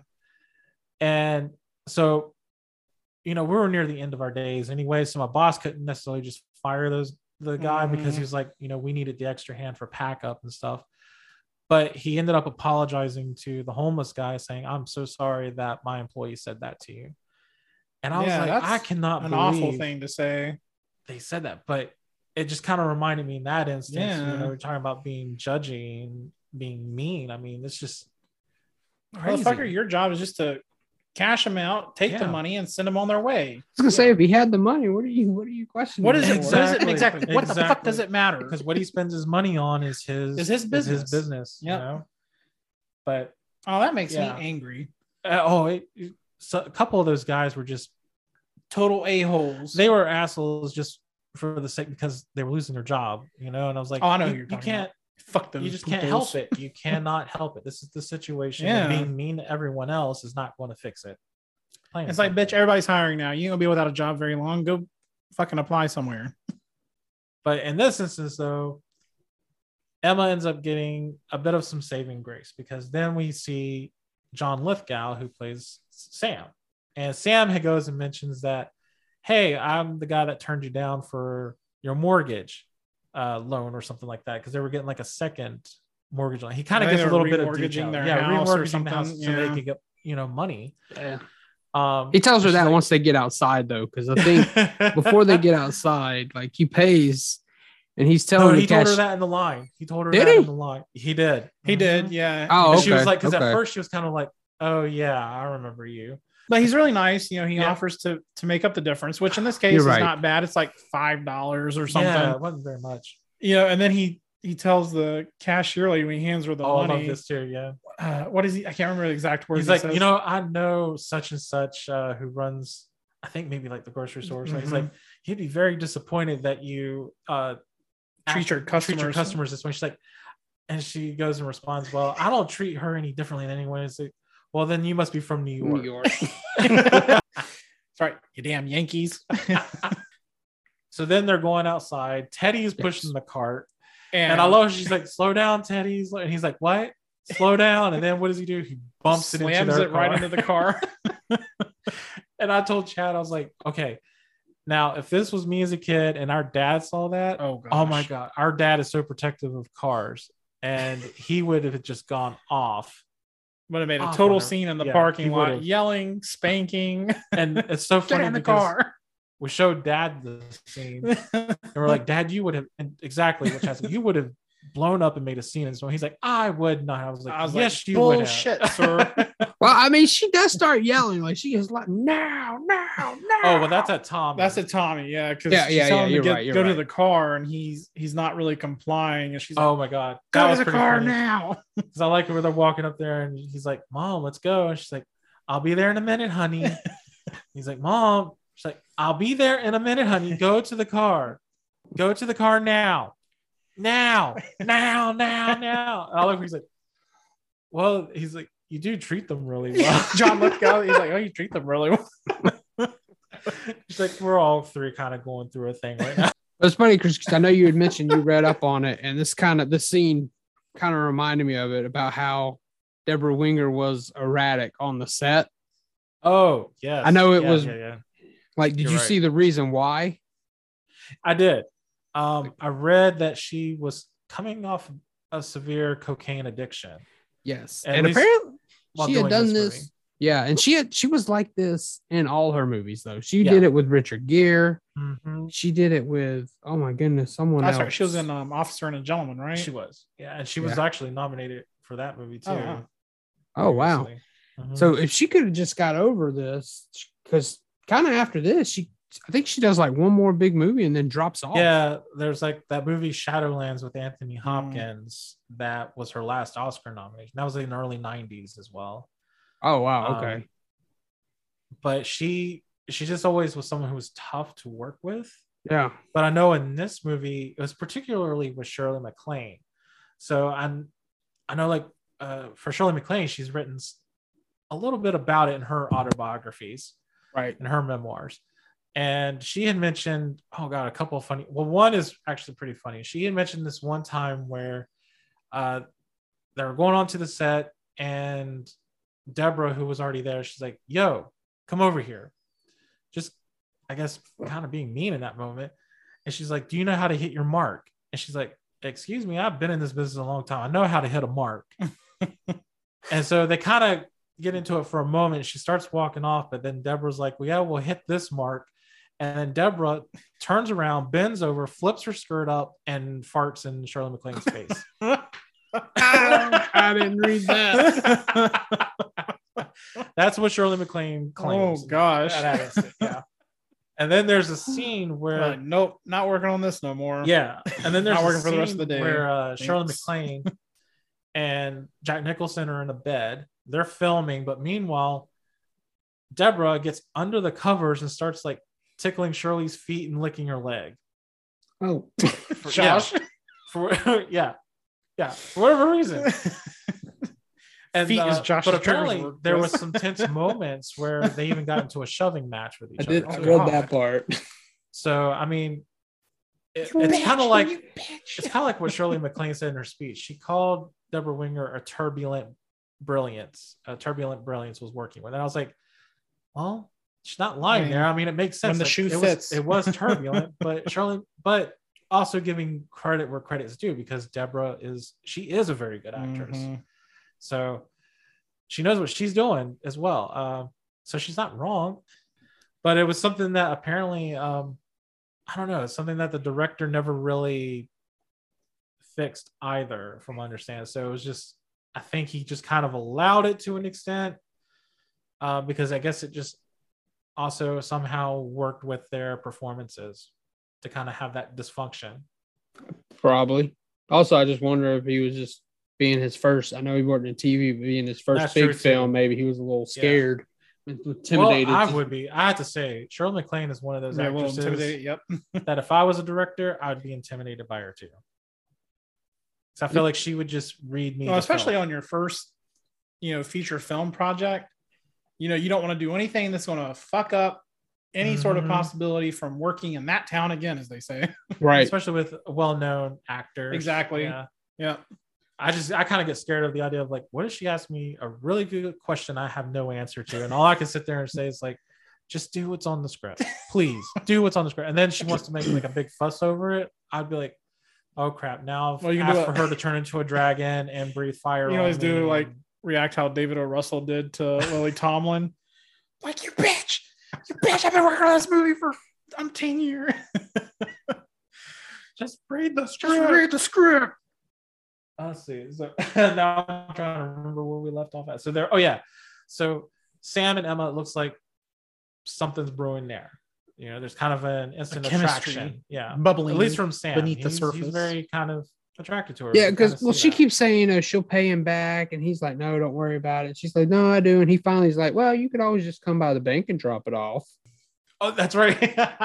he did say that. Which I'm just like, man, five dollars. Like, yeah, girl, but you just know leave what? it For alone. him, this was an opportunity to see her a second. well, time. true. Yeah. So- Right. And go from there. So he then was we kind of enchanted with her. then we kind of get i think maybe a little bit of maybe a time jump again to an extent but now we are seeing aurora's birthday Yeah, I was like, I don't know if it was a time jump, but yeah, we're at a birthday party.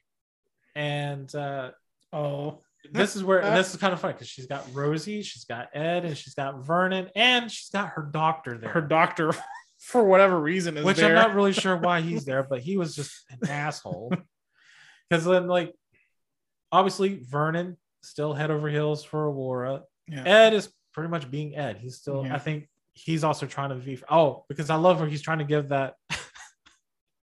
he's trying to give her, uh, oh my god, a toast, Oh yeah. and he's trying to say all those good words to her, and then he he tries to lean over and give her a kiss, but she kind of turns her head for a moment to make it, you know, no, not one of those kisses, and you can tell Vernon is a little upset about. So she turns Mhm. to him and she's like, uh do you uh, what was it she asked him like do you I think want she to just says you want one too, want to something like that. yeah. yeah, it gives him so one it's really weird that she does that because i'm like man she's playing these guys right in front of him. sure yeah Like that's what exactly she's just playing them I don't hate even the know if you player, could call hate it- the game.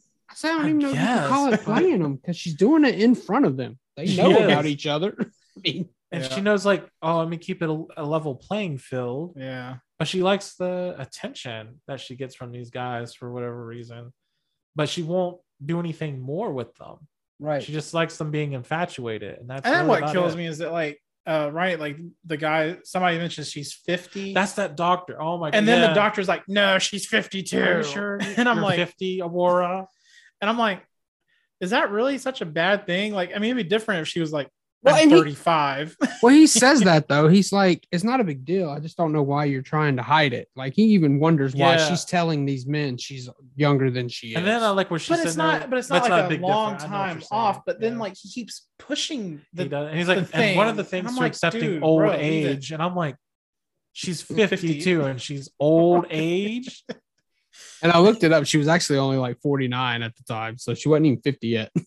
Oh yeah, like Shirley MacLaine. Yeah, Shirley right? MacLaine herself. Yeah. Yeah. But uh, yeah, that's and it's like, dude, calm down. yeah, like Who gives leave a it, crap? put it put it to rest, bro. Like, but I like you're where not, Rosie's not like, doing anybody any favors here. but I like where Rosie was able to read the situation and she's like, uh, doctor, I think you basically she tells him, calm down. it's not that big of a deal. But then she can't take it, so she has to step outside again. But she doesn't lose her mind like she did in the first dinner party. So she goes outside and she comes up like near her window. All the guys are at the window, and like, Yeah. and Vernon's like, Are you okay? she, she just kind of gives this look like, What the hell am I doing? so then she takes the chance to go over to Garrett's house. And she's like, So some years ago, you asked if I wanted to go lunch with you. Or is that still open? Let's go, let's go ahead. and Oh, is this the one where he walks up and he's like, He wearing walks in in- a- oh, which is a story with that too, because Shirley MacLaine talks about where working with Jack, you never know what you're going to get. Yeah. Every take is going to be different with him. And so he apparently did some wild different takes with this particular scene. And then it just so happened that he came in with the short robe. and it was just, it was not in the script. It was not planned not wearing pants or nothing. not just- yeah not wearing pants or anything and it was the scene they ended up keeping the take they, they kept in the movie so yeah that's and there's another thing too that happens in the movie that i'll tell you about as well that was not planned that he Mm. did Oh, okay. um but anyway he's like oh let me think about that oh okay well, well we'll do it how and she's like good well how about tomorrow and this is where it's also pretty funny because this is the brilliance of i think shirley maclaine where she saw the humor the comedy in the movie Mhm. but still maintaining the the character's seriousness Yeah, because she goes over, she's like, still want to take me to lunch? She's like, What are you talking about? You asked me a couple years ago. Did you still want to take I'm like, I was like, holy shit. I love how she kind of debated at the steps for a second, like, oh my god, what am I doing? Yeah. Oh, let's just get this out of the way. And then um so anyway, we find that they're gonna have lunch. They're gonna go have lunch for the next day. And I think that's where we cut to it is the next day for them. It is right? the We next day. The start of, the, of their date. So I don't even think he had the chance, or I don't even know if he opened the door for her at her No, he house. opens he Did he open the door for her? Okay.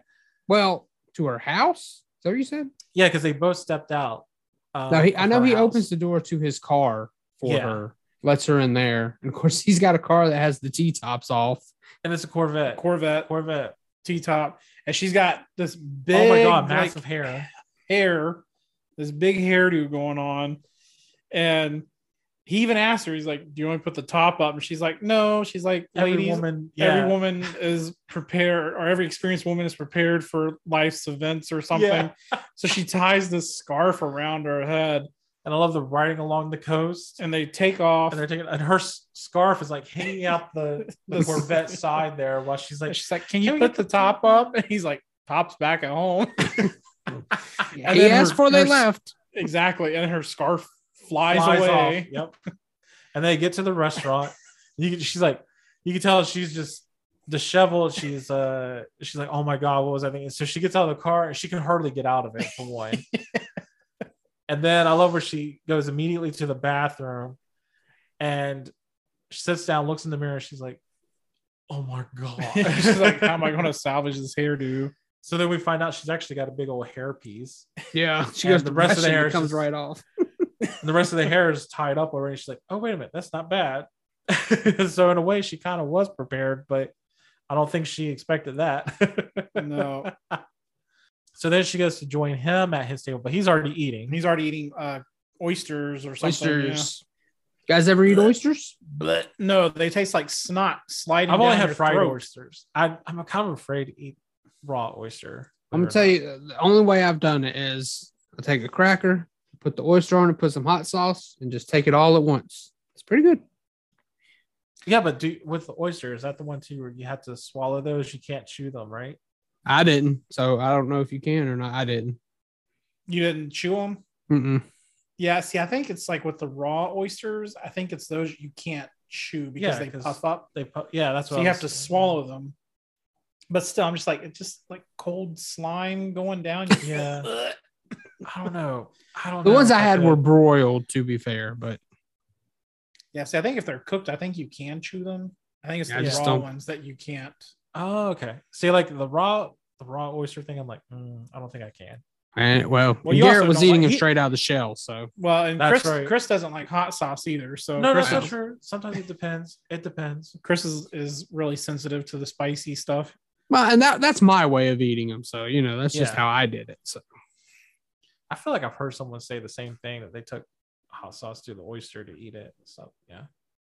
So they're having they're she's like, okay, I'm sitting down. She's like, well, I'm starving. And no, that's not meant to be for something else. she was like, I'm not making any euphemisms, Yeah. sir. And I love where he's like, okay, I think we need to get drunk or something. You know, we need some drinks over here. Well, before that, they had the, the- he looked this girl at the next table looks Oh, at him did. and he kind That's of right. looks back. I find And that she- extremely rude. Yeah, she finds that extreme, and that's when he says, "Okay, we're gonna need to get drunk." she's like, I I don't she's like, I don't drink or something like that to to get drunk or something like that with company or with an escort. And uh he's like, No, you need it for that bug up your ass. I have to get drunk. I don't get drunk, and I don't care for escorts who do. You got me into this, and um, you're just gonna have to trust me about this. This one thing. You need a lot of drinks To break the ice. to kill the bug that you have up your ass. I love where she then the waiter comes by and then she ordered a whiskey or something like that. She orders a bourbon, wild Bourbon, turkey, if you have it. Walter, yeah, that's right. that's and again the brilliance of like the the comedy and the mm-hmm. humor and there, but you feel the awkwardness of this date that's going on too. Yeah, but then Garrett asks, she's like, he's like, "Are you fun?" And the way he says it, I'm like, "Does fun mean you have sex on the first date? Like, is that what I'm supposed to take from this?" yeah, this is, this is a code word. Yeah, because she tells him, you know, don't think about that. Impatient boys always miss their dessert. That's what I was gonna say. I wrote that down because I was like, I love that quote. That was hilarious. Because he was in there like, oh Jesus, you know, like, I love Yeah. Man, I have to fucking work for it. Shit. Yep. Okay, so then the next thing we're catching up with Emma, and she's had lunch or having lunch with Sam, and they're holding hands at the table, and he's just kind of acting like, "Oh, I've I've never done this before, and I'm but I'm so excited that this is going on." And she's like, "Well, all we're doing is holding She's like, hands." We're being naughty. They're holding hands. They're having lunch in public. Am I supposed to support this I in know. this situation? Like, I Oh, know yeah. that they've shown us that it seems like Flap Mhm. is cheating, but I still, I am not personally of the mindset that that makes it okay for Yeah, Emma to do it. Yeah. Although, So like at this point, she hasn't done anything just yet because he does She's lusting. Say- she's, she's lusting well, in I'm her not gonna- heart. I'm not going to say because I think she was kind of using him Yeah. To well, n- yeah. to her uh, for her comfort of sorts. Not, yeah. I don't think it was necessarily like ah necessarily having true feelings for him. You know, Well, least not at that point. But I think later on, she certainly does develop feelings I- for Sam. Because she even she know, even not- I know if contemplates. it's really love though. Mm, I, don't just know. never got feel- that sense it was love. I just kind of looked at it, it was just it was getting attention from a man because obviously I Flap agree. was not doing anything for it at that point. I agree Well, at this that. point, yeah, no, I agree with you. At this point, yeah. I don't think it makes it okay. No, to go no, have lunch with this man and hold his hand and all that. because he does mention that he's Much like only the husband should be allowed near Madam's No, ovaries. that's look. He's doing wrong. I'm just saying it doesn't mean it's okay for her. Two No. wrongs don't make a right. exactly. Hey, there you go. But he because she does loves this. to This is uh, where he's talking about his wife. So you'll love. Oh love yeah, yeah, yeah. So I love where he's like he hasn't had sex in three years, Poor guy. and he says that Trapped in a his wife, marriage. his wife, who I think he says her name is Dottie, Yeah. Uh, has disc problems in her back, and she, she can't take weight on top of her. So then Emma's like, "Well," she's like, not to get too personal or anything, but she's like, "You know, have you thought about asking her to get on top?" oh, I have. I've asked her about at least six hundred times. she won't do it. she won't do it. And then, of course, he mentions to her as well that he's going to be checking out a farmhouse that's quite a bit of distance. It's going out to of be empty. town. Yeah. No, And it's you know, so empty. nobody they know Yep. can no find one can out find them. No one can see them and all that stuff. Yeah. Uh, and he asked if she would like to go with him. And at first, she was like, "Well, I got to pick up the boys from school and blah blah blah." But then she, of course, changes her mind and decides to go with After him. he tells her the story about the sex is when she That's changes true. her mind. By the way, That's so true too. I think because that's the from next there. scene is them driving. They're it's going them out to driving that- along the road, right? and he's asking, "Do you prefer Texas or living in Idaho, where they're at?" That's right. And Idaho like- or Iowa? I meant Iowa. I wrote Idaho. Yes, you're because right. he did Iowa. mention like how Josh what she saying about thought them yummy potatoes. because he's like, "Do you miss Houston?" I, yeah, that's right. They had that conversation. He's like, "Well, you know, everyone was basically nice in Houston, and she kind of feels like everyone's a little distant in Iowa." And that's where he goes and says, "Well, everyone's mostly farmers, and they don't let on about what they have, and you know, the less information you give, then the less risk you have of people trying to take what you have." Which is, I guess, maybe that that is kind of the farmer mentality. I don't really know, but Yeah. that I had no idea. So I thought it was interesting. I'll say our next scene is Garrett. They now they're drunk. I'm guessing, and Garrett's driving drunk is what he's doing. Oh, that's But not only is he doing that, he's he's got Aurora pressing the gas for him while he stands up the top of his T tops with his feet on the steering Oh, wheel as he drives. and Aurora's like, "This isn't a good idea," and he's just laughing about how it's so much fun. I love, like you said, they were driving along the coastline because she ends up pulling up the emergency brake and slings his ass into the ocean, which was hilarious. yeah, she's like, I don't like this. I'm going to stop. And then oh, oh, I'm surprised he didn't like hurt himself I somehow know. after that, or the car didn't run over him. All because that was pretty dangerous. that was dangerous. risky yeah. move that she did. But he flies off, lands in the water, and then I love when she goes to check on him. He's like, "Well, if you wanted me on my back, I, he's like, all you had to do was ask." As, yeah, and kisses her. Yeah. and then they kiss. And it's a sweet kiss going on. Oh, but here's where the Until- information comes in. Oh, okay. I was gonna say it's a sweet yeah. kiss at first. Right. As you notice, there he takes his hand and he puts it in her shirt. Right. So he's grabbing her boob. Mhm. In that Mhm. moment, she freaks out. PG now. PG everyone. and PG.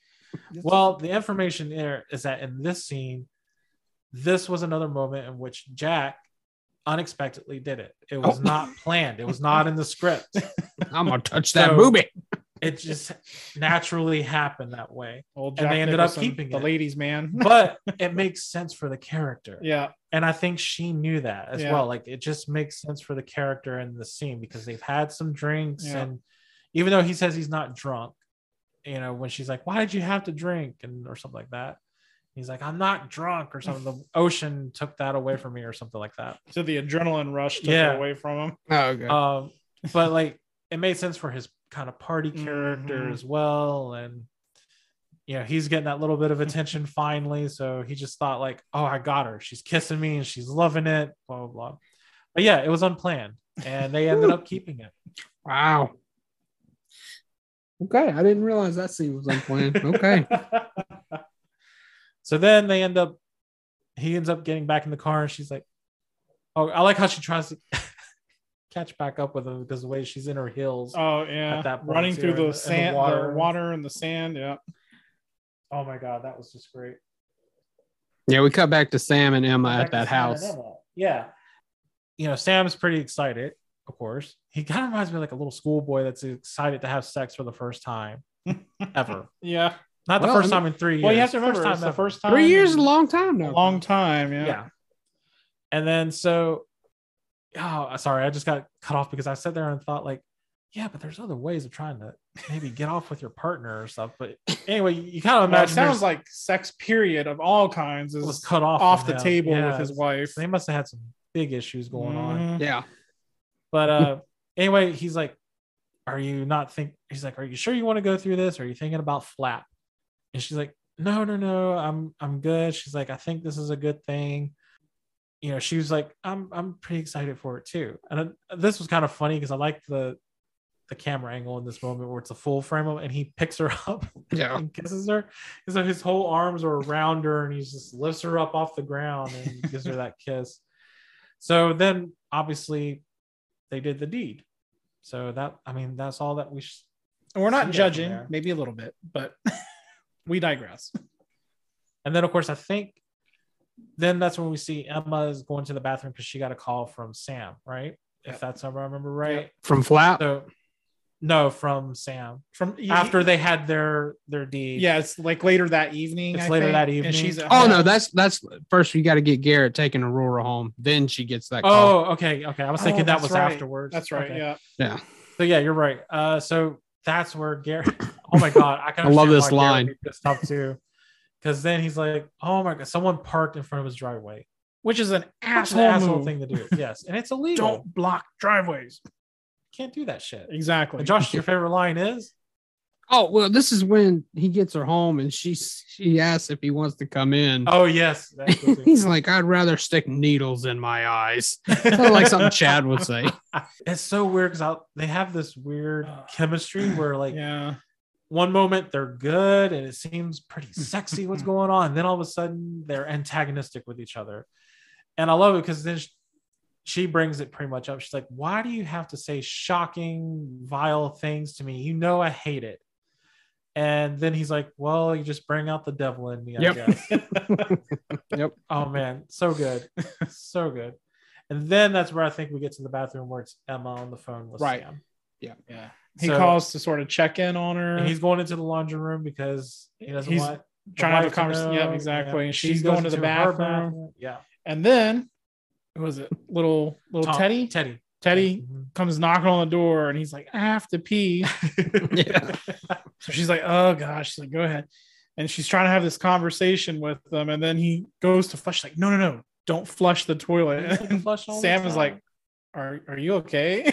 Oh man, he was just like, I just want to say how happy I was this happened. It made me feel so good. And you know, He it felt just like a man again. He felt like a man again. There exactly. And then uh, obviously there's conversations interrupted because there's an emergency phone call from Aurora. Aurora. and she's calling because she's talking about this date with the astronaut. with the astronaut. Yes. And then she's like, This man was unbelievable. You know, she's just kind of going off.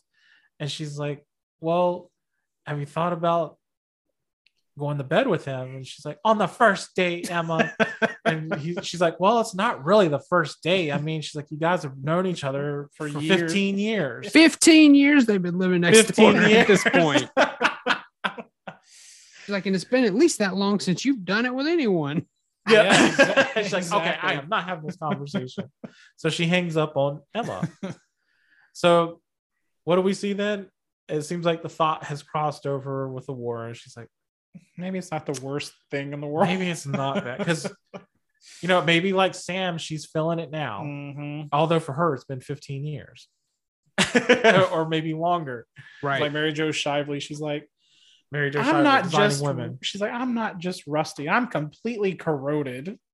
So what do we see Aurora do, Josh? What does she do? Well, she sees Garrett. Garrett's doing his swimming laps in the pool, actually. And then He's, he's, trying next- to work off that uh excess sexual energy. May- may- maybe so. Maybe. yeah. But I had to laugh at this because he's right next door. And she looks up his number in the damn phone book so that she can call him. Exactly. so he has I was to sitting get there out of the thinking, like, man, you guys remember those days with the phone books? yes. yeah, but I wouldn't have done it for someone next door. Next door. right. like yell out the window or something. I guess she just thought oh, it would be classy to give him a phone call rather than walking next Well, door maybe to she just him. didn't have the energy to yell out the Well, window or go true, all the way downstairs. because we then do see her go to her dresser drawer and she pulls out a nice nightie. Right. So, and she even had it wrapped.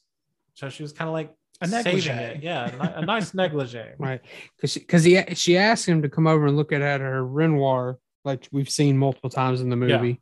And he's like, and would that be in your bedroom? Yes, it happens to be in my bedroom. and then he acts like Again, he has to really euphemisms think about it.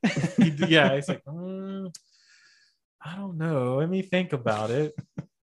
So then he's tempted again. So what does he end up doing? He ends up Accepting the invitation. Yep, he ends up going next door.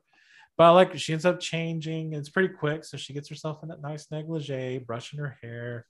She looks good. Mhm. Even though I like how she's kind of checking the mirror. She's like, oh, my stomach. Yeah, she's trying to Is it- is make sure her Like, oh, stomach yeah. and everything is all. I was like, I know how you feel, girl. Well, But then Garrett, on the other over. hand, doesn't care. No, no. He He comes just on like- over. yeah. and she's like, there it is, pointing at the painting. But I like how he starts putting his arm around and she's like wanting at first to to just like wiggle nudge out of it. Yeah. But then she ends up accepting, like, oh, wait a minute. I can't do that because otherwise it'll turn him off. so then he's like, it's a nice, it's a nice painting. It's a, So then he tries to go for the kiss, but she backs away. She's like, what do you think you're doing? Do you know who I am? Do you know I'm a grandmother? And then that's when she dives Dives gives him in, kiss. yeah. yeah. So at that point, the ice is broken a little bit. So then they get ready to go to the bed. And I like how they go to their separate sides there. And he's like, I like to keep the lights on. Ooh. I But she had already told him she likes the lights Daring. off first. Yeah, it's daring and kinky. It's true. So she ends up getting in the bed first, and then he ends up joining second. So yeah, so next thing you know, But he turned the light off like she wanted. He she That's got what she wanted. That's true. So That's next true. thing He you know, a gentleman. Aurora got lucky. After so not only did at least 15 years. not only did Emma get some uh, Sam, but now Aurora got some of Garrett. Yeah. And it- yeah, but you're right. It took 15 years. at least 15 years. So then what's next, guys?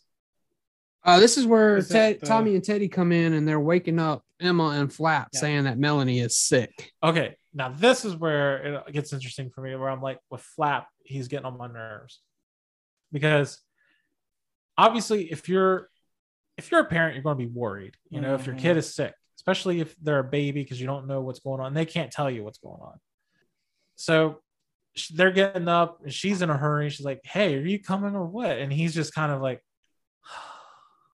"I don't want to do this." so, uh, uh, The poor baby oh has the God. croup, Yes, I was going to say which I know is like the worst thing. Oh. I, I remember when I was a kid having the croups and I having think to, I actually kind of remember having to sit believe in a or not. steamed bathroom and stuff Yeah, well- late in the middle of the night. Yep. Luckily nowadays you just have a humidifier in the kids' room and it Oh, kind of yeah, yeah. creates that This effect. back in Yeah. the, the 80s. Yeah, no, yeah, they have to go into a Well, not just the 80s, but so- just even beyond that. Yeah. Because you got to think, I think at this point in the movie, it's in maybe the 70s. yeah. I know- 70s. at one point in the movie you get a calendar shot that says 1979, but I can't remember what part of the movie that is to give you a Gotcha. time frame. Yeah, because I think it's supposed to go up to 1980 or something like that. I think. that makes sense. Yeah. But uh, and then there's like um, I would say there's oh, you know what? I was thinking too of that party scene going back with Garrett. The music that was playing in that background, I think it was uh, is it Carole King? I think that was playing because it's like I feel the earth move under my feet or something like that. Oh, okay. so that kind of gave you a little bit of an idea of kind of a time. But anyway, yeah. So we find out the baby's got croup, and he's like, "How long are you going to do this?" She's like, "Why? You want to go back to bed?" And he's like, "No, no." And she's like, "Well, I don't know. Maybe, maybe twenty minutes." She's like, Right. "Whatever it is until Until her- the throat clears up. throat clears up and stuff." And then what does he do? He's just like, ah. and then he tells her some more big news. And Chad, what's that big news? Oh, that he's got a job offer in Nebraska. Nebraska As head of the department. And this is Head the of the head of department. department job. Yep. I don't know if it's a tenure. Well, I mean, I guess it would be a tenure job if you're head of the department, but it's a big thing. It's moving up, It's that's for sure. moving up. Head of the English department at a university. But I like And- that's the one time he smiles throughout this whole thing. Yeah. That's the one moment that he can think of is like, oh, this would be the perfect time to talk about my promotion, this opportunity Mm-hmm. here. And it's not about, well, how's the baby doing? Yeah. it's not true. thinking about, well, see, I mean, let's switch and I'll hold the baby. Yeah. You know, it wasn't thinking in that instance of even his own kid. And that's where it starts to drive me with Flap Yes. because I'm like, this is where he gets a little selfish. Mhm. Because uh like I think he's always kind of been a little selfish because he's always thinking about his career and he's never home. Yeah. Because like Josh Yeah. had mentioned too, she's the bad guy. Yeah. So Yeah. she's playing, she's trying to be good cop and bad cop, but it all backfires on her for the kids. Well, not Mhm. necessarily for Teddy or anything like that, but more so for Tommy. Tommy. Right. Yeah. So he's not there to deal with any of to pick up the pieces on shit or to even sit there and, and say like, hey, don't act that way to your mom. It's my fault for maybe saying this or doing this. Mhm. And so he's not even lifting a hand or doing a finger to help out with the kids. And you know how it is, Josh, with with kids, man, it's a lot of work. Yep. But Especially to, with three to play to play devil's advocate here, when he says he wants to go, Emma immediately speaks up saying she doesn't want to leave. And we know it's not because of the kids or because she likes their life. She doesn't want to leave now because of Sam, which I think goes yeah, back to how Chad Chad was saying how she actually does have feelings for him. Because she doesn't want to leave, and that's not got everything to do with Sam. Yeah, not well, nothing else is, in like- their life in Iowa. Uh, she's even on the phone, I think, with her mother at one point, and she says, "I think That's the very is- next scene. The very next That's the next scene. Yeah, Yeah. okay, yeah, yeah. So she even drops. Well, that. she mentions too. She says like, "I think Sam is a good thing." Is a good it's thing, not. yeah. It's not a a definite answer though. Like even she's not sure, and it's not sitting there. She's not like, sure, but she's pondering it. Sitting there like, "Mom, I love Sam." I just don't think it was ever there for her in that instance. She was thinking anything- about it. I, I, I'd have to say she's. I think she was thinking it. about. She could have been thinking about because he was giving her the Oh. intimacy that she was missing. Oh, don't get me wrong. I think she's thinking about it for the wrong reasons because Yes, it's just what yes. Flap's not providing. Not, I don't think it'd be a true love, but I do Which think in her mind she's wonder. thinking about it. do you think that also kind of happened with Flap? Like, I think she fell in love with Flap. Don't get me wrong, but do you also think she looked at it as, you know, this is her clear path out of her mom's Well, house? So for me, from the when she's a kid to the teenager and she's with Flap and all that, Mhm. I took that as like 10 years and she's probably 18, getting married very young. What does she Yeah. immediately do? Get pregnant. And then she just kind of feels stuck because she doesn't want to have to go through divorce Mhm. and being a single mother. And she just kind of sticks it out with Flap, being unhappy. Yeah, And then they keep having babies. So it just keeps getting worse, progressively worse. yeah, Yeah, I don't think she's been happy in that relationship in a long time. yeah. I don't. It's I think their love started no, as as basically a teenage love. It just kind of yeah. got Good stuck. observation. Oh yeah. So what we were saying here with the very oh yeah, she called her mom. Yeah. And she's talking about Sam there for a second, but the conversation doesn't last long because we see Aurora in bed with Garrett, and then she tells. But as she keeps saying, I'm in bed with the astronaut. That's right. And then she tells her, "It's like I'm in bed with the astronaut." and you see like, Garrett, and he's "Oh." actually and he's actually awake. He hears her say this. Yeah. and I love too where uh, Emma got excited. She's like, "Really? yeah. Oh my god. Yeah. Oh, and this is too after she sent the kids out and uh you know had told Teddy like don't kiss the baby because the baby may be sick still. Blah blah. blah. Mhm. But Right. She was all excited for her mom, that's for sure. She's like, Oh, my mom got to sleep with an astronaut. I slept with a banker. Who turned me down who- for a loan. Who told me don't for a loan. So we get Garrett with Aurora. They're they're, they're at the park, which is kind of sweet, you know, yeah, did you notice something else in this scene? that they're walking barefoot Yes. because that's gross. Yeah, I put that. Exactly. That's gross. That's exactly what I said. I was like, Walking around all Mm, black footed and everything. I'm sorry, but it's it's a park. yeah. You don't know what people could have been putting there on the ground, Yeah. spitting on the ground, and shit. Like, mm, I'm not walking through the me park barefoot. Yeah, No. that's gross. But It was a different time, Chris. Uh, Yeah, different time or not. yeah, I I mean, it's not done they it, were in hey, Central Park in New York or something. But no, I see what you're saying though. no, I'm like No. they're in Houston, Texas. It's a big enough place. yeah, and you can't tell me what all kinds of crazy things could have fallen on that ground. But while they're there, Garrett, you know, he's telling her, "Look, I'm gonna see other women." He's he does he, Yeah. he feels himself becoming attached, which is something new for him as well. Yep. Like, and I like and- she's like, well, I didn't exactly expect us to be engaged or looked at us as being engaged. And then he So, offers her, he offers her to come to his house, and he's she's like, "Yeah, you sure are saving a lot of money on me." yeah. And And I, I get it, they- but at the Oh, same yeah, time, I also think that's a I think that's a personal connection because he doesn't. Off, Yeah. I mean, these women come to his house, but it's it's sex and leaving. I think with the Yeah. most of the women, and he's offering to cook her dinner. So and apparently he's been seeing her multiple times. So it's Exactly. not- if it was something like what he was doing with all the other girls, it would have been a one-time thing, and that's it. He would have orgasmed and been pointing to the door. Yeah. Probably not even talking to her. Yeah, exactly, just pointing to the kind of door. ghost her, probably. right, it'd be hard to ghost your neighbor, but yeah, Yeah. Well, you know what I mean. Like he would, he would find probably ways to not be in the house or make it look like he's not home. So who knows?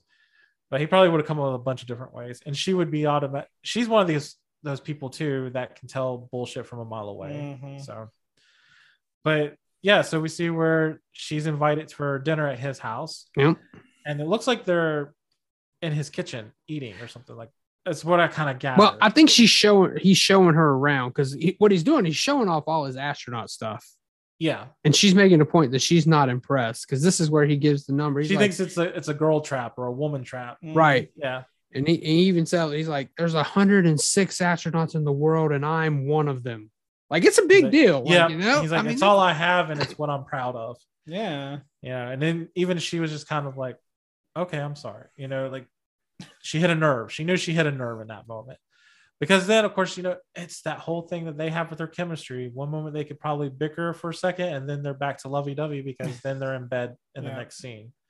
They just made love, and he's talking about Made whoopee. what he thought about. yes, they made whoopee. Uh, Is this he's talking newlywed about- game? so he's talking about uh, his his feelings the first time seeing the Earth from the shuttle, and so and it's a really actually it's a really good poignant moment. I Mhm. really enjoyed it. It was a I good I did moment too because I got the feeling, you know, this these are not stories that he tells all these other women. No, this is something special for Aurora. Although I And- gotta admit, he tells these stories, you know, and Aurora tells him, you know, I'm, I'm really, you can tell she's enjoying the moment, enjoying these stories, and they start to chuckle, Mhm. and then he starts coughing, and when he did that cough, I was like, oh shit, is he gonna get sick? But that doesn't play out. But that's where I thought this was going. Josh is Josh is sitting there like I'm waiting for this cry moment. yeah, I, you're yeah. right. That's exactly how. I was like, oh Like, no, he's got some something- he's like- tuberculosis. He's like, something's going to happen, but who is it? Who is it? And then so, but you're you're right in one moment, like because this is uh the time where he's probably the most vulnerable Right. with the woman, and actually is saying what's he's feeling. He's actually very comfortable with her and is very relaxed. She's very happy with it too because this is again first time she's with a guy Mhm. in many years and to be as relaxed.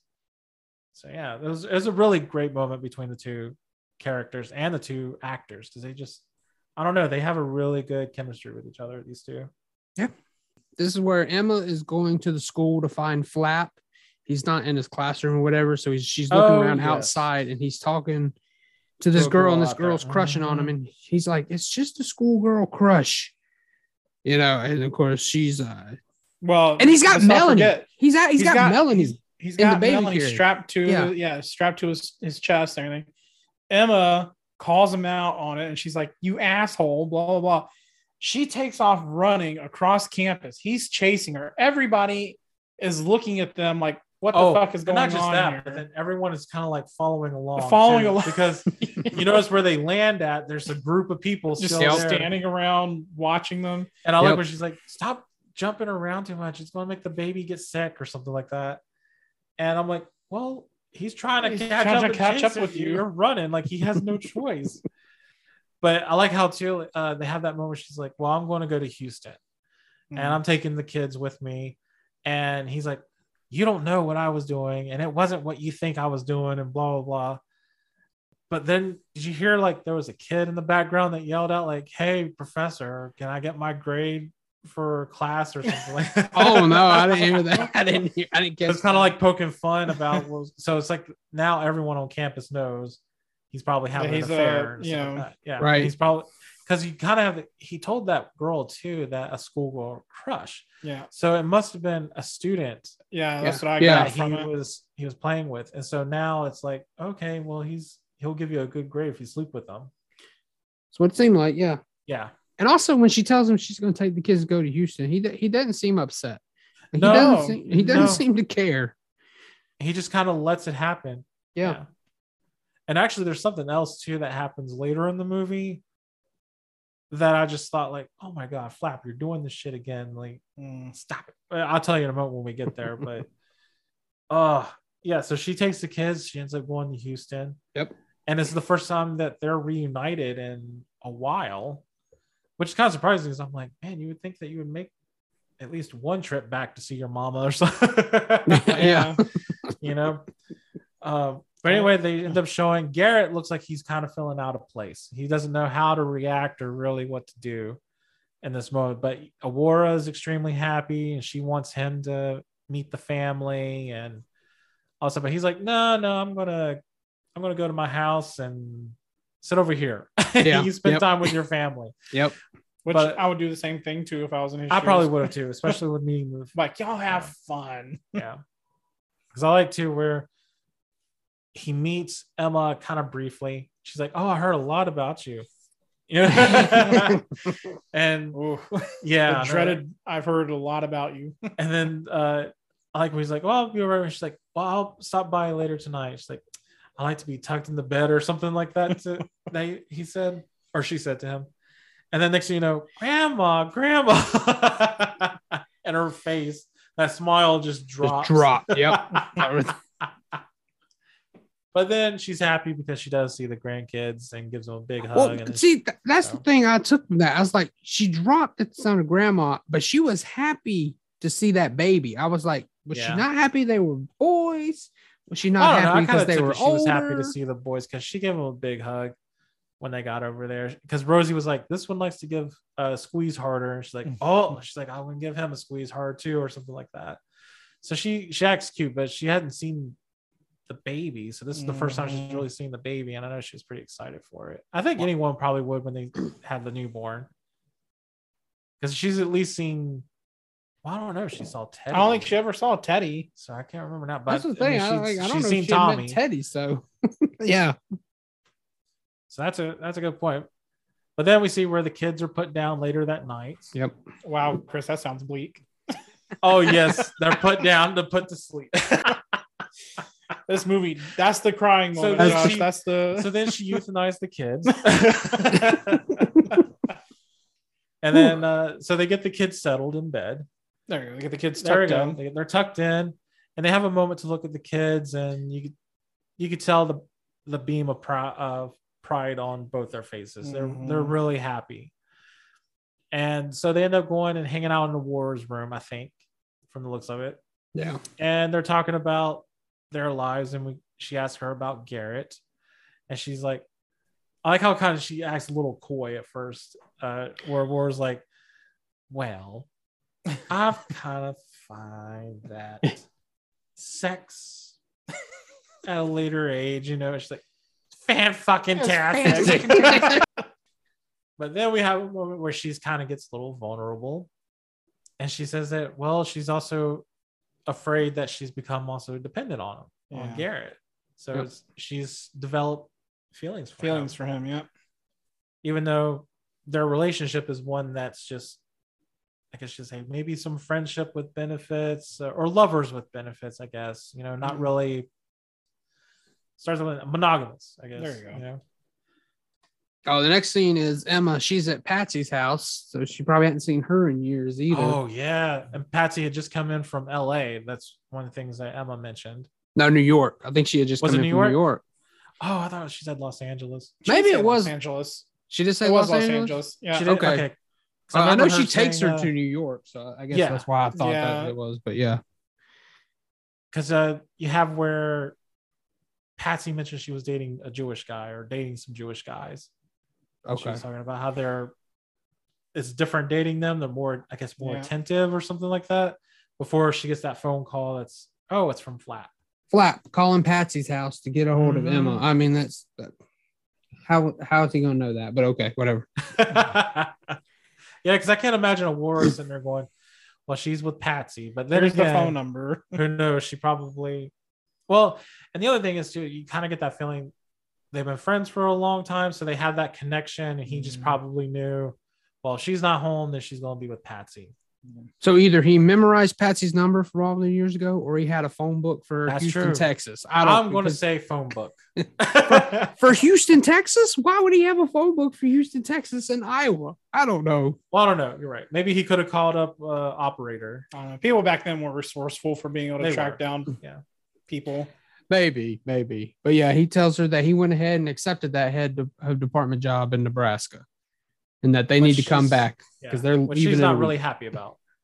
She's not, but she's like, all right, we got to go back. We're gonna leave and go to Nebraska in a week. I'm like, "Mm, I think you should have took this opportunity to leave at this point. It's not going Mhm. well.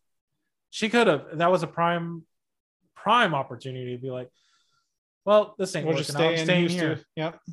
Staying Yep. Yep. But she probably just did it for the kids. I would imagine. That old adage, yeah, Mhm. staying together for the kids, Yep. which never, ever really works out. No. So she ends up going back to him, he's got everything packed by the time they get back to Iowa. Yeah. And he's like, "Oh, why? Uh, why do you have? Why are you down? Or why's your yeah? Like, why are you pouting?" And she's like, "Well, my husband is uprooting my family and I from our house." And she's like, "I think I deserve at least one day of pouting." Yeah, You know, yeah. It's like a little cute moment thing, I guess you could say, between them because then they kiss and they end up going to Nebraska. Nebraska. Nebraska. Lincoln, Nebraska. Because I do remember at least eventually seeing on the hospital it said Lincoln General. Yep. Right. They do eventually there. Um, then you get a scene of Aurora. She's sitting out in her gazebo. Oh, Garrett that's comes right, over and says that it's been like two days since she's seen him. He hadn't been around. And he's like, Well, is your family still around? And she's like, No, they've left. it's like you didn't notice that, Garrett. You didn't notice how empty this house was? like, did you not notice the car is gone? But turns out she's he's actually come over to break up with Aurora and says that Yeah. he feels really bad about it. But it's just he's not that kind of man. He's not, you know, I Which You're not a one woman man. which again, Yes. she could tell the bullshit from a mile away because he was trying to like do the whole like, it's not you, Yeah. it's me kind of deal. right. And yeah, sometimes you're kind of like, okay, Don't give me- insult me. don't Yeah. insult me. Don't give me that excuse. That's bullshit. That's Yeah, because what she says is, Well, if you only feel bad, you're lucky because I feel humiliated and gets up and leaves. Yeah. But I like what she told him. She's like, "Well, you're going to miss me," Mhm. and I was like, "That's right. That's right. That and that typically is true."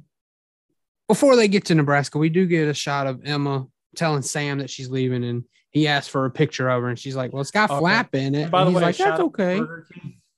Huh? Shout out to Burger King because that's like one of the first things you see in that next scene is the the Burger King restaurant with the burger. yeah. That's Chris's favorite Hey, fast it's, food it's place. my favorite Whopper. I love the Whoppers. Love them. Welcome to Burger King. Home with the Whopper. Home of the Whopper. Home of the Whopper? yeah. Whopper. The land of the free and the home of the blank. Home of the Whopper? so anyway, she's breaking up with Sam. She's telling him. I mean, basically, yeah. She's telling him, nope, we're moving. And I like to. He's like, well, can I have a picture? She's like, well, the only picture I got is one with Flap. So he's like, that's okay. But then she pulls out a picture where it's her pregnant with Flap and the kids. and he keeps it anyway. He keeps it. Gives it her a kiss goodbye. And then this is where I kind of got the idea of maybe this was another time jump because they kind of did that slow exiting after staring on Sam Yeah. with the camera. So I kind of took it as like, okay, maybe this is a different point because I think this is the point where is this where Emma and uh, Melanie end up going to the campus? To the campus, yeah, to find Yeah. flap. Okay. Yeah. Yeah. So you kind of had this idea that some time has has Yeah, has they're already settled passed. there. Yeah. Yeah. They're settled. He's in his, you know, department as head of the whole department and all that shit. Whoopee, whoopee, go lucky for him, right? So she ends up going up to the office to go see him. Hmm. So he's all he's he's living good, but in the meantime, when she gets to the office because she's going to go see him with Melanie, she notices, and I even I saw this. I was like, wait a minute, that girl looks familiar. That's in there with the secretary. Well, it's the same girl that he was talking to in Iowa at school, his student, who's now transferred to Nebraska.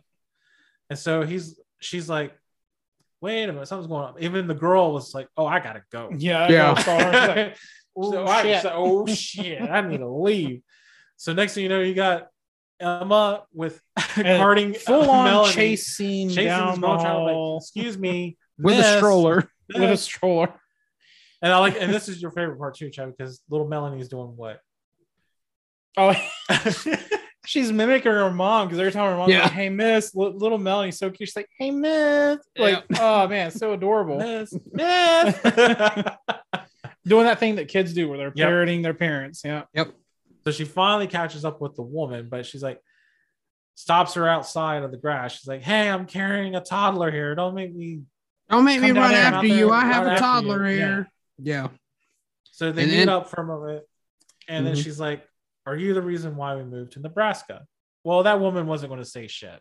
No. She was just like, "Well, I think you, You should should talk- talk to Flap, Yeah. and whatever feelings you're having is valid." Yeah, yep. Oh, that bitch. Uh, yeah, exactly. I would have full on like ripped her earrings right out of her ears and pulled her hair out. so I love where she's like, "Well, you know what? You tell Flap that his wife and his daughter are going to see the doctor to get their flu shots." Yes, which I looked in my notes and uh, apparently it auto corrected to fly shots. Gotta keep those flies away. Right? Buzz buzz. Oh, y'all. those annoying flies, man. It's fly anyway- season. So then we find out what Josh after that. Yep, this is where we start to get our turn because Melanie gets her shot. She's doing fine, but Emma has two lumps in her armpit. So we're going to figure right. out what that's about. And the doctor's like, eh, he's like, I gotta leave town, but he's like, you should really get this checked out. And he's like, I don't think it's anything to worry about. I think it'll be okay. So, So she calls up her mom. she calls her Aurora. mom, yes. Josh, this is one of Josh's favorite parts. Yes, this was hilarious because she's like, Well, you know, you don't wash properly and your sweat glands are probably just clogged up. It's probably just a cyst you developed. It's like, Oh, I'll tell you what it is. It's a cyst. Like, I was like, that's something I can see a mom ap- actually just telling their kid Mhm. right there. Like I realize it's a way of you know you don't want to hear bad news, so you're just coming Yeah. up with something. But with Aurora, it just seems like something she. Oh, you don't. You never wash properly anyway. You don't know what the hell you're doing, girl. Well, she pretty much always thought that with Emma. Like, Mhm. usually, whatever decision Emma was making, she was kind of like, that's never good enough. but she was, she just loves her daughter and protect her, right? Yeah. So, Yep. yeah, she's just going to do that. So then we find out after that. This is where Oh, Emma's talking to. Flap about Janice. Oh, He- yeah. She's That's her name, Janice. I wrote her name down, right. Janice here. He's That's trying the to find out about the armpit thing. She's like, uh, uh-uh, we're not talking about that. Yeah, because he's trying to like not talk about the situation at all. Well, to to be to be fair, if my wife had also told me they found something in her armpit, I would also want to know about that. Like, yes, he is avoiding the topic she wants to talk about, but she did come home with serious news that needs to be talked about as well. So I kind of get both points on the in this situation because I, know why so, he's but- avoiding it, but she also gave him like I'm surprised she even told him about it. Like I was surprised he knew. Like I would think she Maybe just- she was using it as like ammo to be like, okay, well, you I give me, thought. you give me the Yeah. information I want, I'll give you the information Because I that you think- want. And And maybe the you're thing right. is, like, if I saw where she was more concerned about Janice, Mm. then for me, I would be like, okay, let's talk about Janice, Mm. and then go into the armpit thing. So I know that sounds pretty bad to say it that way, and then go into the armpit thing. No kink shaming here, Chris. no, but I kind of got the feeling he was kind of also dodging oh, he was definitely dodging Janice it. thing. But they gave him a legit reason to dodge it because it's dealing with his wife's health at the same time. So, Yeah. Yeah. And so then we find out what Joshi oh, next thing I have is her in the hospital bed. so exactly. I was gonna say the Yeah. she's that the cyst the was actually she's- malignant. it's actually like exactly Yes. So the doctor's like, there's some treatments that they can try out. Hopefully that'll respond to it. Um, Aurora, she just gets the call, and this is where it kind of breaks my heart a little, seeing like her moment where she hangs up with Aurora, and that's where she finally kind of breaks down to Rosie. He's like, "Oh my God, our girl's in trouble." Mhm. You know, they found that these are bad tumors in her, and so because she didn't want to let her daughter, she didn't want Right. to over the phone, and that just kind of get you. You know, it it's something I could see myself doing Yeah. in a way with somebody I care about. Like I'm not going to do it on the phone. I want to do it after, and probably try to cry to Keep somebody that shit together and then Yeah. Yep.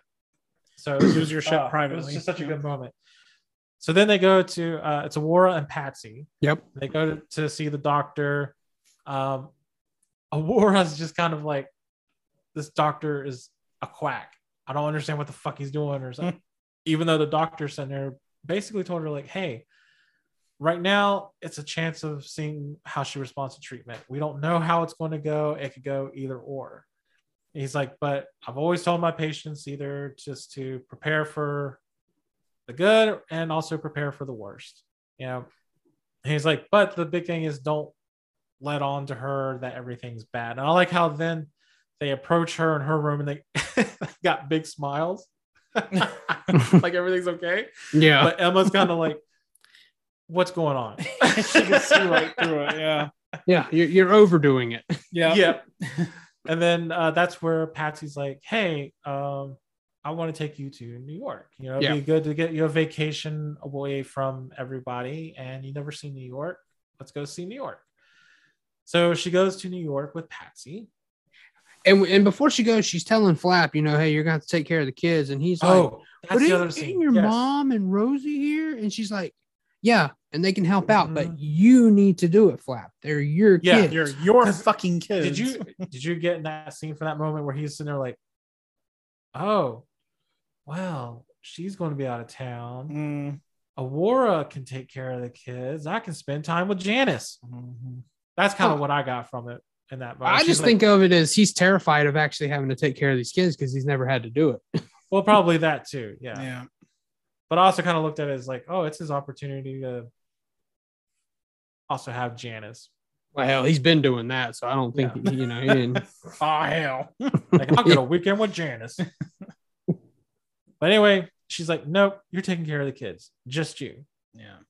So she ends up going to New York, Mhm. and Patsy decides to introduce her to her friends. And I like it, kind of an awkward situation. She's in there like meeting one girl whose name is Lisbeth. oh yeah, and she's like, Elizabeth. She's like, no, no, no, it's Lisbeth. And she's like, Lizbeth. No, no, it's it's She's like, oh, like two together. names, Lizbeth. She's like, no, no, no, just Elizabeth. And she's like, and she still can't grasp Right, it. Yeah. I'm like, oh my god, lady, it's not that hard. it's Just not that hard. Just Elizabeth. And then of course the other one is Jane. And she's like, Oh, thank God, an easier name I can pronounce. So she's showing him the boys' pictures and the kids' pictures and all. And then next thing you know, one of them's like, Oh, so when do you plan to go back to work? She's like, Oh, I don't work. I'm I've never housewife. worked. I never worked. Yeah, And then that one woman, oh my god, the one that's kind of like on the far end, her face Yeah. just kind of looked like, Uh, "Ah, what is wrong with you? yeah. Well, I mean, the thing is, I mean, they're they're New York women. They're career women. Oh yeah, but York. I love the shit that uh Emma ends up listing as far as Oh, like what those yeah. women went through compared to her situation. Yeah. So we find out then to like before they leave, they're kind of all nice to her again, and a little extra nice, which kind of Right. just gave Emma like, oh, Patsy, They're you told them, pulling face, you face. told yeah. them, and she's like, yeah, is that okay? She's like, no, it's not a big deal. She's like, but she goes and tells, she's like, you know, I got, you know, one of your friends is telling me that she's been divorced, who knows how many times, has a kid in boarding school, away, has not seen them in a while, has not seen their mom in four years, has had her has had herpes and other STIs. she's, She's like, what the hell is so bad like, about my few "What's so- lumps that I have? exactly. She's like, what's bad about the few lumps I got? She's like, I just, Yeah. you know, what's wrong with talking about the cancer? And that's the first time they Yeah. use the The word, the C movie. word. Right. yeah. So then they go and there's like this little party that I guess is actually meant for Emma, thrown by Patsy. Yeah. And then this one woman comes down and she meets Emma. She's like, "Oh, Patsy told me you have cancer." no, she even says Patsy told me to talk about the cancer. I'm like, That's Yeah. right. that's not the way to do it. Don't, don't say. I love how Patsy just like coughs up her food on on Emma there for a second. And Emma just has to get up and laugh. Oh my god, such a good moment. She's like, so then, Josh, what happens after that moment? 'Cause I think then we, we cut cut- back to seeing Aurora, right? We cut back to Aurora. She's actually calling Flap and asking if he's heard anything about Emma. She's doing okay. Oh yeah, And and he goes then- for grilling hot dogs out there. Yeah, you're right. I, I didn't put that down. But you're right. And then he, she uh she asked about the kids, obviously, and he's getting annoyed. He doesn't want to talk to her. And she she says something about him being scared of her. And he's Oh. like, no, no, no, Yeah. I'm I'm not. I'm not. She told him, uh, she's like, because he hadn't heard anything from her, and then she's like, "Well, if she does call, try not to sound like frightened as you do right now." and he's like, "I'm not That's frightened." I'm not frightened. so then we cut back to New York, and we see Emma go upstairs to call Aurora, Yep. and she seems a little tired, a little drained. And she's like, "Hey, I'm think I'm going to cut home or come home Early. early." Yep. And then you kind of got the sense that Aurora pretty much asked her, like, "Are you feeling okay?" She's like, Mhm. "Eh, not really." yeah. Yeah, that's kind of what I gathered. Well, she Even says she's not a voice. having a good time. Yeah, But really, you think is is she not, I mean, on the one hand, it doesn't look like she's having a good time. On the other hand, you're starting to think, is the sickness starting to make her feel bad? She doesn't want to be there. yeah. So I also wouldn't want to deal with Patsy's friend. Sorry, but she no longer fits in with Patsy and her friends. Her life does not fit in with that lifestyle. Well, it's weird because like you can have, say, like you can have Patsy as that friend. Patsy's going to be there. Like Patsy's her Right. ride- her ride or die. But sometimes there are friends that your friends make that you're just like, I'm not going to get along. You're with just this not you're friend. just not Right. vibe with not- them. Yeah. And I've certainly had some share of that too. So And then when you hear that person refer to your friend as their friend, you're like, excuse me? Like, no, no, no. Mm-mm. no, I'm friend number I'm, one. I'm friend number one. You're friend number two. So anyway, we then cut back to the hospital. Now, yeah, now she's I having guess to this is move like a into the little- is this a- hospital. though. now I'm She's guessing having it's to a in. bit of a time jump here. A little bit, You know. maybe. I don't but, think like, much though, because I think that was the reason she was calling Aurora I- saying me she's coming too. home because she doesn't oh, feel Oh, good. well, true. Yeah, and I it takes, think I think also- it's, I think we're supposed to think it takes a turn quick. Yeah, Yeah. and also because of the treatments. all true. She's yeah, also she's- to begin those treatments after Yeah. she comes back. that's right. So yes, we see like basically she's moving into the room, like Josh was like, because next thing she's got the paintings. Yeah, they're hanging hanging the on hang the paintings on the wall. I like how yeah. Aurora's in there going, hey, hey, hey. She's like, those paintings are worth more than you make in your lifetime. And she's all sweet to the guy. And then- she's like, thanks, guys. yeah, Thank but you." I like how uh, Emma fuses that. She's kind of like, don't worry, guys. She does that to everybody. I was like, It- that's something I would say too, Yeah. honestly. And then the doctor's telling her that these, these new drugs that they're working, they're not working like they thought they would. No. And that she needs to start making decisions about what she's going to do with these kids. I'm like, whew, that would be that's a, a rough thing to that, be that- told. that's heart wrenching. She's sitting there like he uh, like asked her too. Is like, do you understand? yeah. And she's like, yeah. You're telling me I have to make Figure decisions on where my do with my kids are going to go. Yeah. Yeah. And I oh. Because she you know, breaks her voice is cracking. She starts crying. Yeah. and he just leaves. Mhm. And I'm like, I don't realize he's not there to comfort her. He's the doctor, but man, to see her breaking down crying, and then him just walk out, I was like, oh, I don't know how rough. some that's I don't know how some doctors do it because I know that I understand for them like they have to be professional and they have to kind of keep a straight face. Well, and the thing But is, then on the other hand, I'm like, I don't get the feeling that he was cold necessarily in this scene because he did kind of he did kind of take that moment, but then he realized that maybe she just needs, she needs a time alone. she needs a time alone, and then he left the room. Because I know like Because I mean, uh, what what can you do in that? I would mean, have what- a hard time. I like I would have to cry with my patients too.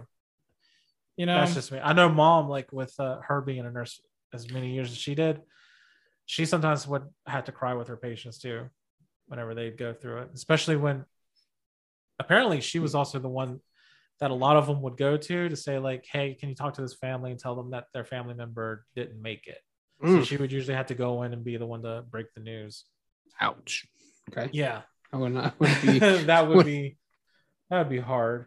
Yeah and then, mom, and then mom also said sometimes too, you just you keep your shit together, and Yeah. then once you do it, you find that Cry private somewhere else. moment. Yeah, You know, whether you go into like the janitor's closet or something, and you just have your moment right. there. You know, because it's Yeah. sometimes it's not it's not always appropriate to cry with the patient. But I mean, uh, you know, like I said, I don't think the doctor was cold in this moment. I think he just, I just kind of realized like, okay, she needs this time for herself right now. I'm gonna leave. So, yeah, and then she's having her moment. So. now now we get Aurora. She's at the nurses station and she's screaming at Oh, him, it's after 10. She can have the Yeah, shot. this is She's like in the- pain. This is the most famous scene, one of the most famous scenes out of the movie, if anything. Oh, is it? Okay. Yeah, it's the one thing that people always talk about, and usually we'll get a reference from. So yeah, like you're saying, like you got Aurora who's kind of impatient. She's going around and saying, "Hey, it's ten o'clock. My daughter needs her shot. Her She's in pain, pain." shot, yep. And the nurse is like, "Okay, we'll be there in a moment." And So the other nurse is like, I'm "She's not my middle." patient." yeah. And she's going around. Yeah. She's like, all she has to do is make it till 10. All she has to do is make it to 10 and get her shot. Yep. Give her the shot. Give her the shot. Now, Give her the shot. Yeah. Oh and then man. the nurse is like, okay, okay, fine. And I like when she- she she just kind of straightens her shirt there for Yeah. a second. She's like, "Thank you." Excuse me.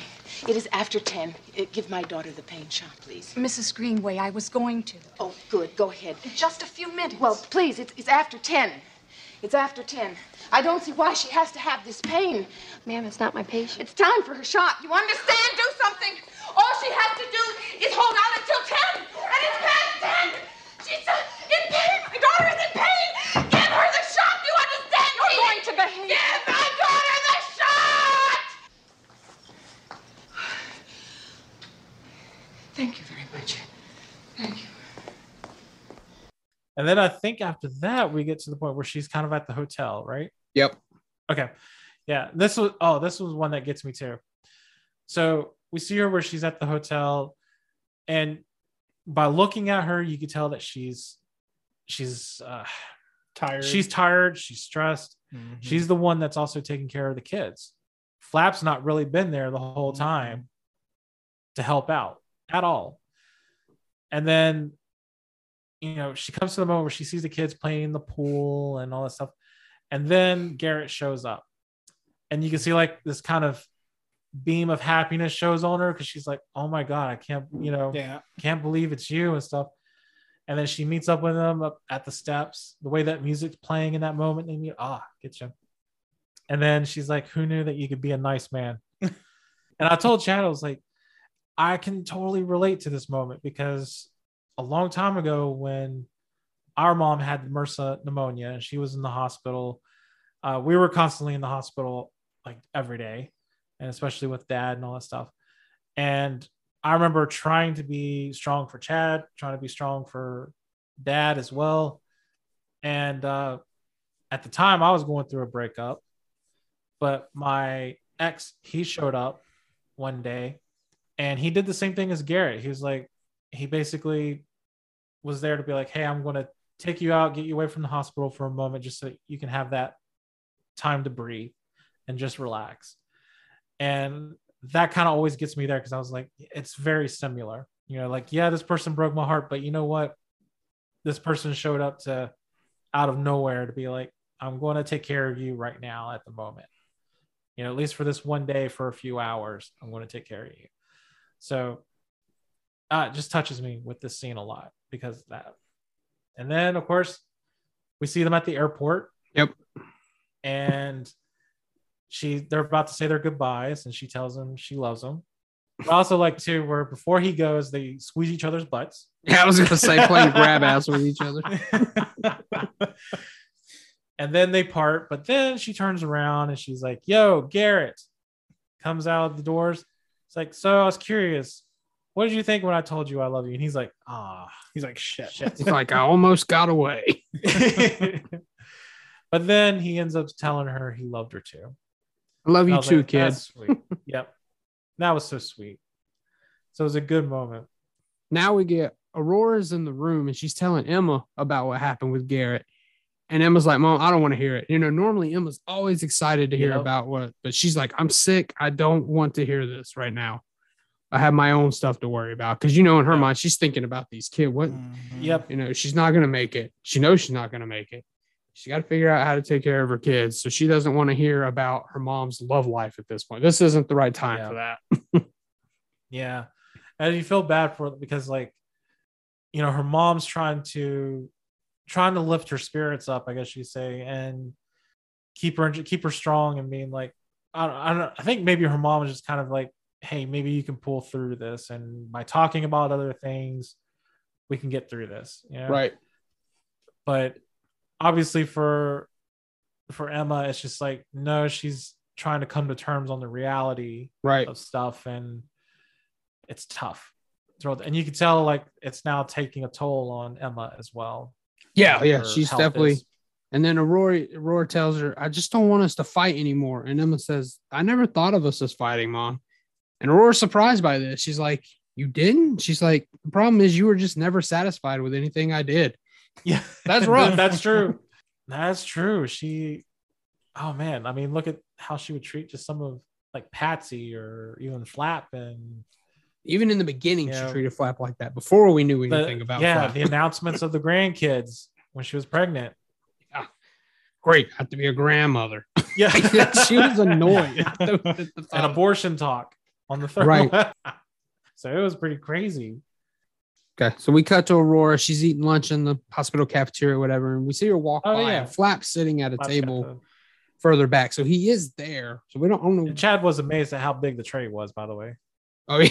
No, not Is how big the like tray it was. was a but it was it was triangle shape. Yeah. But it made sense the way that it does because it, it allows you to sit four people to a table without trays Oh, knocking okay. into each other. Mhm. That's why they're angled. It's a stupid thing I noticed. I don't, Chris, why'd you bring that up? That's the fun stuff that we bring up on here, right, Josh? Yeah, I mean, hey, every little thing counts, right? So anyway, we have where they're discussing. Well, actually, Aurora just cuts to the chase. She's pretty much like, "Yo, uh, I don't think you should take care of the kids. You're a single man chasing women, and you're more concerned You about your, your career. career, yeah. Like, I should just take them." She's like, "Patsy just wants the girls. She may want the boys, but." Because Patsy's all obsessed with Melanie mm-hmm. Yeah, yeah. more so than the boys. And so, and obviously, you know that they're not going to want to separate the kids. So he's like, Who are you to tell me what to do with the kids and with my life and how to raise them and blah, blah, blah. So he ends up leaving right there. So then we get and we see Emma and Flap talking in her room. And then this is like the first time in forever that they actually get to talk. They're actually being themselves. And you know, they're kind of like, well, I did, I made things worse by doing this, and I made things worse by doing that. And they're kind of like, well, none of that matters now. You know, it's all in the past. And I just, you know, I'm glad that we're finally able to talk. We're able to acknowledge things and, you know, let's move forward. But she notices he's wearing the tie that he says was like the last thing he found when after unpacking boxes. And they talk about the kids, the big decision. So where are the kids going to go? Chad, what'd they say? Uh, ultimately, uh, they decide that the kids go with Aurora. Ultimately, but it's the way they get there is because she asks, "Where, where are you?" And she's like, "Not with Janice," you know, because Yeah. she knows. And she's like, Yep. "And ultimately, not with you, Flap." And Yeah. this scene's tough for me because I have the kids, and I'm like, Mhm. I don't know how you can do this as a Mm, father, Yeah. but Well, you know, and- also they bring up and you know they talk about when you're talking they were saying they were having this discussion he said about how he failed or whatever and she said she was just as bad he said yeah except the cheating and then she just wanted to change the subject because she yeah, she never brings up the fact that she also she cheated did it too. Yeah. Yeah. i'm like "Ugh." that kind of irritates me Even though he pretty much uh, know it as well because he's like, you know, I don't know what you go do on your afternoon drives. Hmm. that's They had true That one argument. that's true So I think they both knew they weren't faithful to one another. but yeah ultimately Even though aurora she ends up him getting to- him To higher card. Yeah. right Oh yeah. So keep going. Sorry. I say ultimately Aurora does. She ends up saying Aurora should get them because Flap even suggests Patty getting them. That's when mm. you talked about Patty wants Melanie, not Patty. the boys. Patsy. Patsy, Jesus. And I have Patsy in my Patty- notes. I was just thinking about Patty mayonnaise. Patti Mayonnaise. I have Patsy in my notes too. I don't know what the hell I was thinking. But she's Yeah, like, 'cause- no, my mom should get them. You can go see them what they want. Oh, I like how Flap was like, oh man. And she's like, don't worry, she's not going to be tough on you. You can see them whenever you want. I'll Yep. make and she's like, trust me, I'll make sure of it. And they give each other a big hug. And she uh she she asked Flap to bring the boys the next day. And it's where you Yeah. get it coming oh, up man, on a this is where it gets hard. Oh, because then you got Patsy doing her makeup. terrible makeup, by the way. It's Terrible. bad. God, It's pretty bad. awful. God, It's awful. very uh Looks like a clown. she painted a clown there for Yes. me. Yeah. Yeah, and luckily, And you know, uh, she, she tells Patsy to send in the boys, and she looks in the mirror and she wipes away. She's like, "Oh no, Yeah. no, no, this this is too much." Well, I Too like too that Patsy. It's like Patsy trying to make one last claim for Melanie, Mhm. you Right. know, in this instant, and you know, and I think Emma did a great job too. Where she's like, "Well, she's like, I know," she's like, "But Teddy wouldn't let her go," and I was like, "That's cute. That's a cute response, and you're not hurting your friend by doing that." Yeah. Right. So it was real nice. And then so yeah, so she does her thing there, and then the boys. Oh my god! So we see the boys come in, and this is where it's tough, man. It This is where tough. It's tough. because Teddy is pretty. You got much your wish, Chris. You got your Yeah. wish. This scene got me. You got Did it get? damn wish. Oh yes. Okay. Celebration going on. Josh started tearing up with this. Wow, One. You're celebrating Somebody's the wrong- tragedy. You're No, celebrating. no. I feel like crying. I feel like I no. I'm just glad because I don't think I ever heard or know Josh to get emotional with a movie, and to hear that this one actually did it. It did it. I was like, I found the right one for him. This scene, this scene in particular, yeah, this scene got me. So Teddy's walking in, he's crying, which that gets you automatically from the start. And of course, you got Tommy being a little He's little standoffish. pain. Yeah. a little standoffish. And so this is where she has to say goodbye to her boys. Uh, and she's trying to tell them like, you know, be nice, be nice to the girls, make lots of friends, know that I I love you and I know you you love me, especially with Tommy. She was like, you know, I need you to listen closely because I don't want you to feel bad when you think back on this moment because I know you're going you like me, you love me because I did these little things for you. I got you that baseball bat when you thought we did or the baseball glove when we didn't have the money.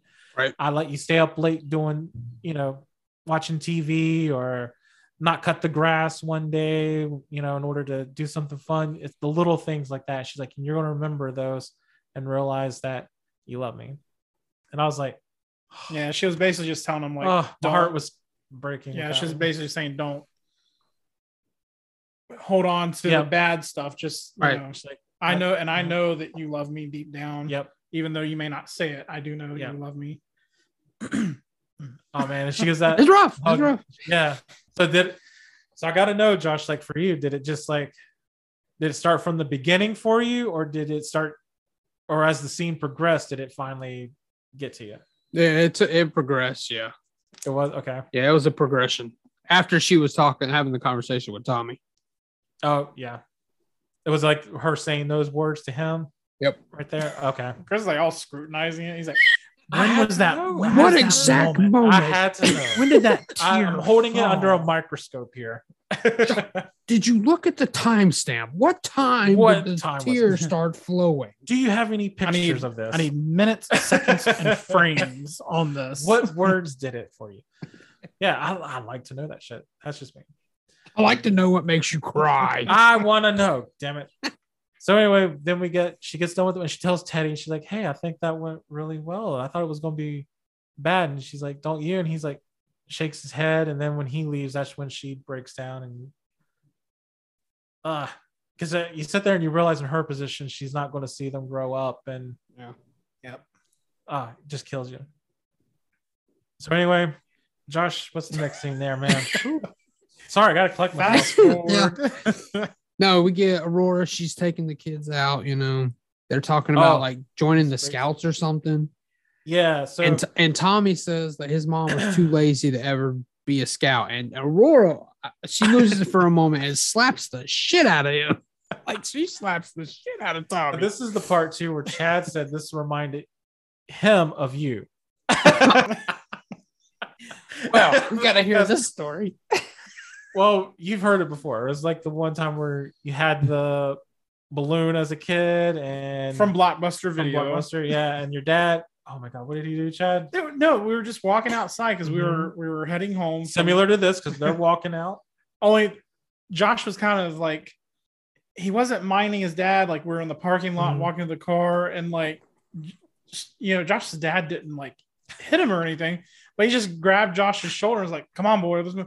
And Josh like got Yeah. really dramatic, fell to the ground, Did a roll in a rolled on the ground, lost his balloon, and he's like looks up at his dad's like, "Look what you made me, dad." and just kind of like in this scene here where she slaps him, he just goes rolling and He- falling. that kid like, backwards. oversold. Yeah. It's like an overselling wrestling move. That kid just and she starts chasing him down. She started He's like, chasing no, him. no. Yeah. I thought And- she was going to tackle the tried- shit out of him. Then he attempted to slap her. And they tried to slap her. She blocked it like a pro. and then And slapped him slapped twice. him twice. Like, psh, psh. Like, sorry, I can't have you talking bad about your mother like this. I was Right. like, yes, Yeah. I'm here Or for slapping, misbehaving, trash talking Yeah. kids. And then, of course, then you hear him break down and he starts crying on her shoulder. And that, that gets you too. oh, and so now we're back in Emma's room after this. And we got Flap and Aurora. Flap's asleep on the chair. And we see the final moments for Emma. So she takes a moment to look over and have eye connection with her mom.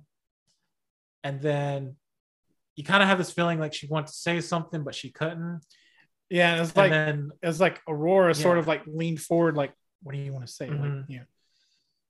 and then uh, she knew it. She Yeah. knew what it was going to be. And then she turns her head away, and Emma's gone because then the nurse comes in. Yeah, because her arm just falls off the bed. I was like, oh shit. Yeah. Nurse Yeah, comes was- in and wakes up Flap and is like, I'm sorry, she's gone.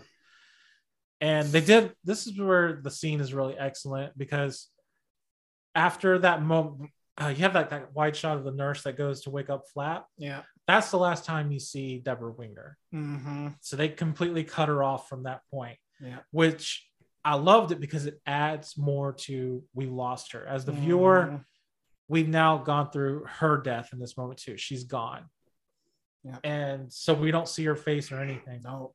But you see where, of course, the great Shirley MacLaine in this moment where she's like, oh my God, she's like, I thought it would be a relief when she went, but she's like, but there's nothing harder. Mhm. And she lost her baby. Right. And Flap's Yeah. standing there unemotional. Like he, he Yeah. does not seem I think affected he's- by this. Which I I guess, think I he was guess just in it's just- disbelief. yeah. Yeah. That's what I kind of took it as because I don't think he, well, you don't expect Right. like something like that to happen, of course, but I just don't think he knew what what to say, what to do, how to react, and especially for Aurora when she grabs him and and hugs on him. Which is the first But, time uh, she's done that Yeah. In the movie. Yep. But man, it just gets you because it's like you have one parent saying goodbye to their kids as well Mhm. because she's not going to be around. And then you have another parent saying goodbye to their kid because they're dying, you know, and it's, and you hear those stories all the time, you know, whereas as a parent, you don't, that's the hardest thing you could ever go through is losing your kid. And I've heard some stories before, so it hurts. and the scene, this scene hurts, man. Like I want to get emotional now, but I'm trying to keep it strong. Oh, Chris Power That through tells you- almost at the end. I know that's it just tells you how good this movie is. So anyway, So- fast forward. Yeah, so we fast forward. We're at the funeral now, and We're back at uh, Aurora's, Aurora's- house. Yep, in Aurora's house in the backyard. Um, we have a really cute scene where uh, Garrett's walking with Melanie, which he's like, "Oh, there's plenty of ballet schools, dance, gymnastics, you know." And I like where Patsy and Aurora are sitting there and they're watching it, and Aurora's like, she's like, she says like. She's not good enough for him. She's too old for him. She's too old for him. Yeah. Melanie's like what three or something like that. Yeah, because Aurora says he's found a, Oh. a really pretty girl. But, yeah. But she's too old for She's him. too- yeah. She's too old for him. And then of course we see where Flap tries to talk with Tommy, but Tommy is, you know, still kind of being a little distant and um so you can tell he's in his head. And then a moment later we see Garrett go to talk to to Tommy and he's like, Hey, I hear you're a swimmer. I think this is the thing I like about Garrett because Yeah. the thing is like there are some people, and I really relate to Tommy in this. Like, you just don't want to be put into a forced situation, and he was really just off to the side. He didn't Mhm. really want to be like mixing with everybody. He didn't want to fucking talk to nobody. And Garrett just goes up to him and is talking about things other than Yeah. you know, the elephant in the room. You know, he's just kind of like, oh, you know, I hear you're a swimmer. Oh, you know, that's a really nice suit you got. Blah, blah, blah. Do you want to come see my pool? I'm a swimmer. And he's like, I thought you were an astronaut. And he's like, well, I'm an astronaut and a swimmer. So he invites the, you know, Tommy over to see his pool, basically to be like, oh, you know, you can come over here anytime you want. Yeah. Yeah. Blah, blah, blah. And I really admire that because, you know, he was just kind of like, instead of talking instead of about talking it, about what was it, going on. Yeah. he was, you know, willing to talk about other things That would be more that interesting would be for more Tommy. in that exactly moment. yeah. Like his patented swim move, the Breedlove crawl. Yep, that's right. Yeah, that's right. And so then we see close off there with Aurora and Melanie, and then we got roll credits. I like when like So, Melanie comes to sit with Aurora and Oh, Aurora yeah. is like, come closer, come closer, Yep. come closer. And that girl's just scooting over. And she's like Yeah. scooting over. Oh my god. So then we got the wonderful score that plays at the end as well, and and we made it through. We made it through terms of endearment. Woo. That was an episode, Chris. That was.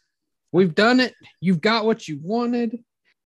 Well, I have Okay, to so- ask you too, Josh. Did you end up crying at that very end as well with uh, Aurora and Emma when she passed away? No, the part that got with the boys got me, but other than that, I was good. Gotcha. Well, I was- cool. We did it. I was almost angry crying at Flap when they were having the conversation about the kids, just because Oh, oh yeah. kind of pissing me off as a dad. But yeah.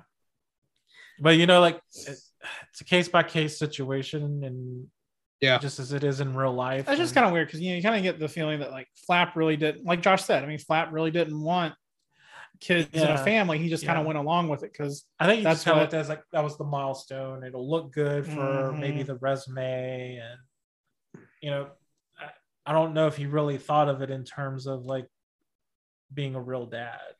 well, and like you know, because I mean, Josh can testify to it.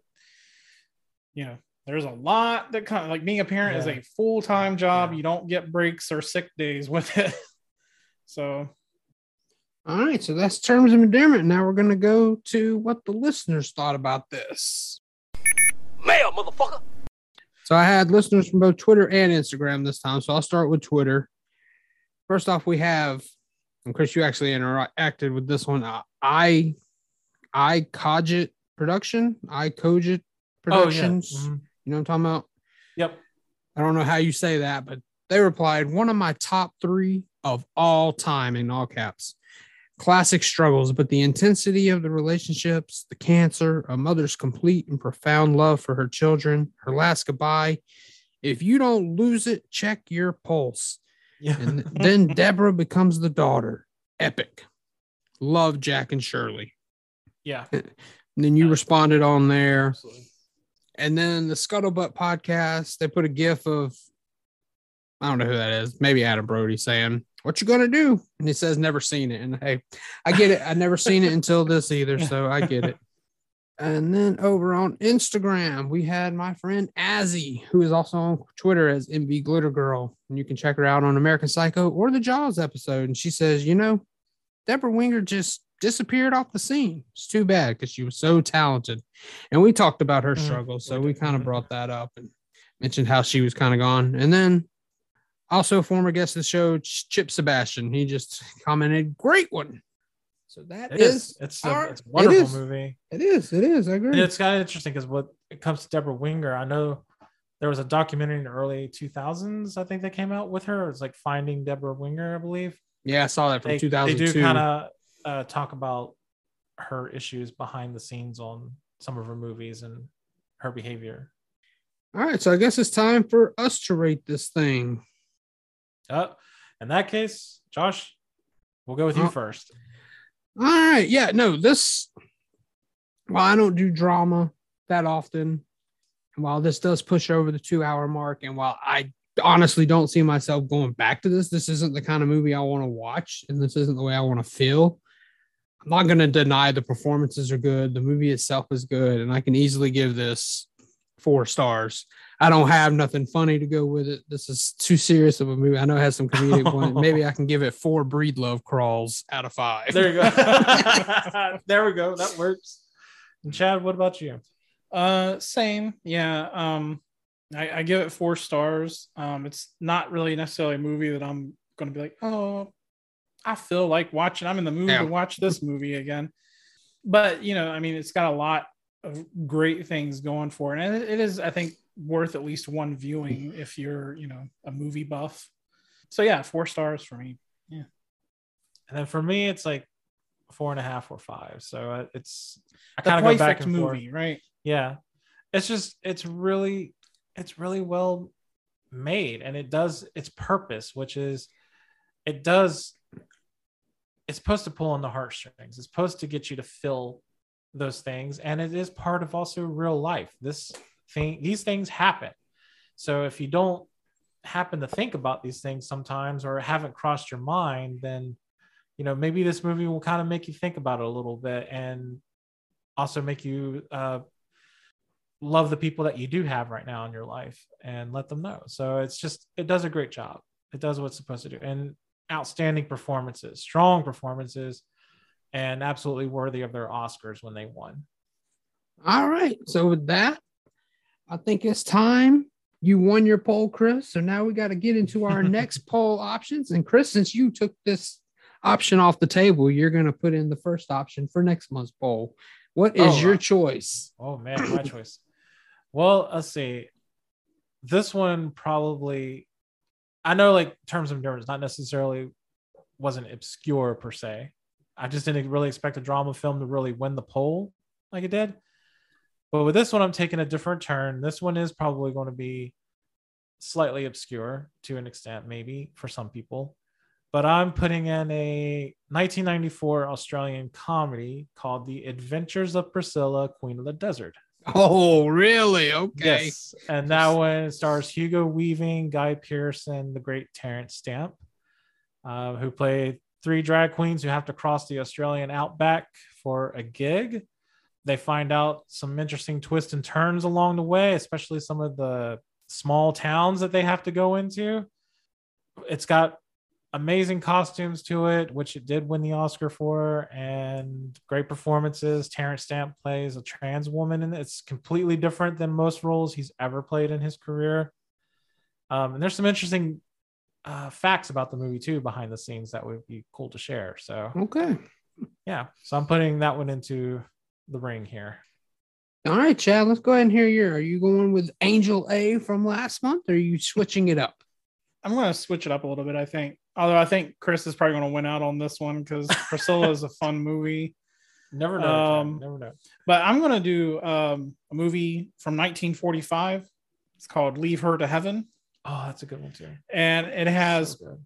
I would say, arguably an actress with the most flawless face that has ever been on film. So yeah, that's gonna be my my Oh, pick. that's gonna be a, that's a such a good one. That's Yeah, one it's of my favorites right there. Film noir. It's really good. Yeah. And just like you, Chad, I'm changing up my pick as well. I did some searching around. I found a movie that on February 19th will be celebrating its 40th anniversary. So it, it's it's fitting. It's a big anniversary for it. It's something that I know I've seen. I don't remember much about it. But we're going back to obviously 1982, and I'm talking about Wes Craven's Swamp Thing. Oh, nice. So we're gonna see what kind of fun that holds. Now, Swamp definitely Thing based think, off uh, a I comic think you book and Chris original? are going to be. Oh yeah, it's Oh, based off a comic. I think uh, you and Chris are definitely going to be running neck and neck in this one. I don't know. Leave Her to Heaven is a, is a classic. So. It's a great uh, Technicolor movie as well that they did. Oh man, the colors in there. Like, yeah, performances are great. Oof. And that oh, the performance of the lead actress and that character Yeah. is crazy, absolute crazy. But no, Swamp Thing would be awesome too. Adrienne Barbeau. Adrienne Barbeau, yeah. I haven't seen that one in ages. I haven't seen it in ages either. It's been a while since I've seen some of these movies. Well, Leave Her to Heaven, I saw a little recent, well, more recent, but But yeah, Uh, Swamp Thing, based yeah. on a comic. His first appearance was House of Mystery, right? yeah, Uh, I can Yeah, all oh, remember the issue number, but yeah, first appearance was House of Mystery from DC Comics. But later he became super famous because a writer named an English writer named Alan Moore would take over the title Mhm. and make it incredibly popular. And Alan Moore would go on to write The Watchmen, From Hell, V from Vendetta. So, or sorry, V for Vendetta. and uh yeah, a ton of other a lot of great classics. That's for you sure. classic graphic novels if you want to be fancy about it. All right, sounds good. So up Wow. next, I know we'll have an interview with Saban Mayfield. We'll be talking about Zodiac and all his personal stories, and then these guys will be back, and we'll be doing when Harry met Sally in mid-February. And I'm looking forward to that one. yeah, that's that should be fun. That should be fun. And then we'll we're gonna have Pete on from Middle Class Film Class to talk about Whiplash, and then to close out February, we're gonna have one of the three movies we just mentioned. Whichever one wins the poll is the one we're gonna talk about. So, So which a lot one are of- you guys on? Leave her to heaven. Leave her to heaven. Leave her to heaven. Are you on? Are you on Team Priscilla or Team Leave Her to Heaven or Team Swamp Thing? So make sure you head to our Twitter to cast your vote. That's where the votes will be counted at. Then Chad, where can they find you? Yep. Uh, you can find me uh, on the Tweety box and the Instagram and Letterboxd uh, at Green Screen Grin. And then you can find me on Twitter and Instagram and Letterbox as well. So Twitter is CBC Monkey, Instagram is X Topher of Oz, and then Letterboxd, it's going to be one of those two names. I always forget now. Pretty sure it's CBC either You Monkey. if you find Josh or Chad, you can probably find me with their friends list or something like that. That is very true. And as always, follow the show at YNF Movie Pod on Twitter and Instagram. Like I said, make sure you follow following that Twitter so you can vote and let your voice be heard. And when we put, I'll post about the movies. Make sure you leave your comments and you can hear them read aloud on the pod as well. The main Guys, place, we did it. We made Josh cry. yes, you did it, Chris. so until next time, you guys take care. All right, we'll see you next time.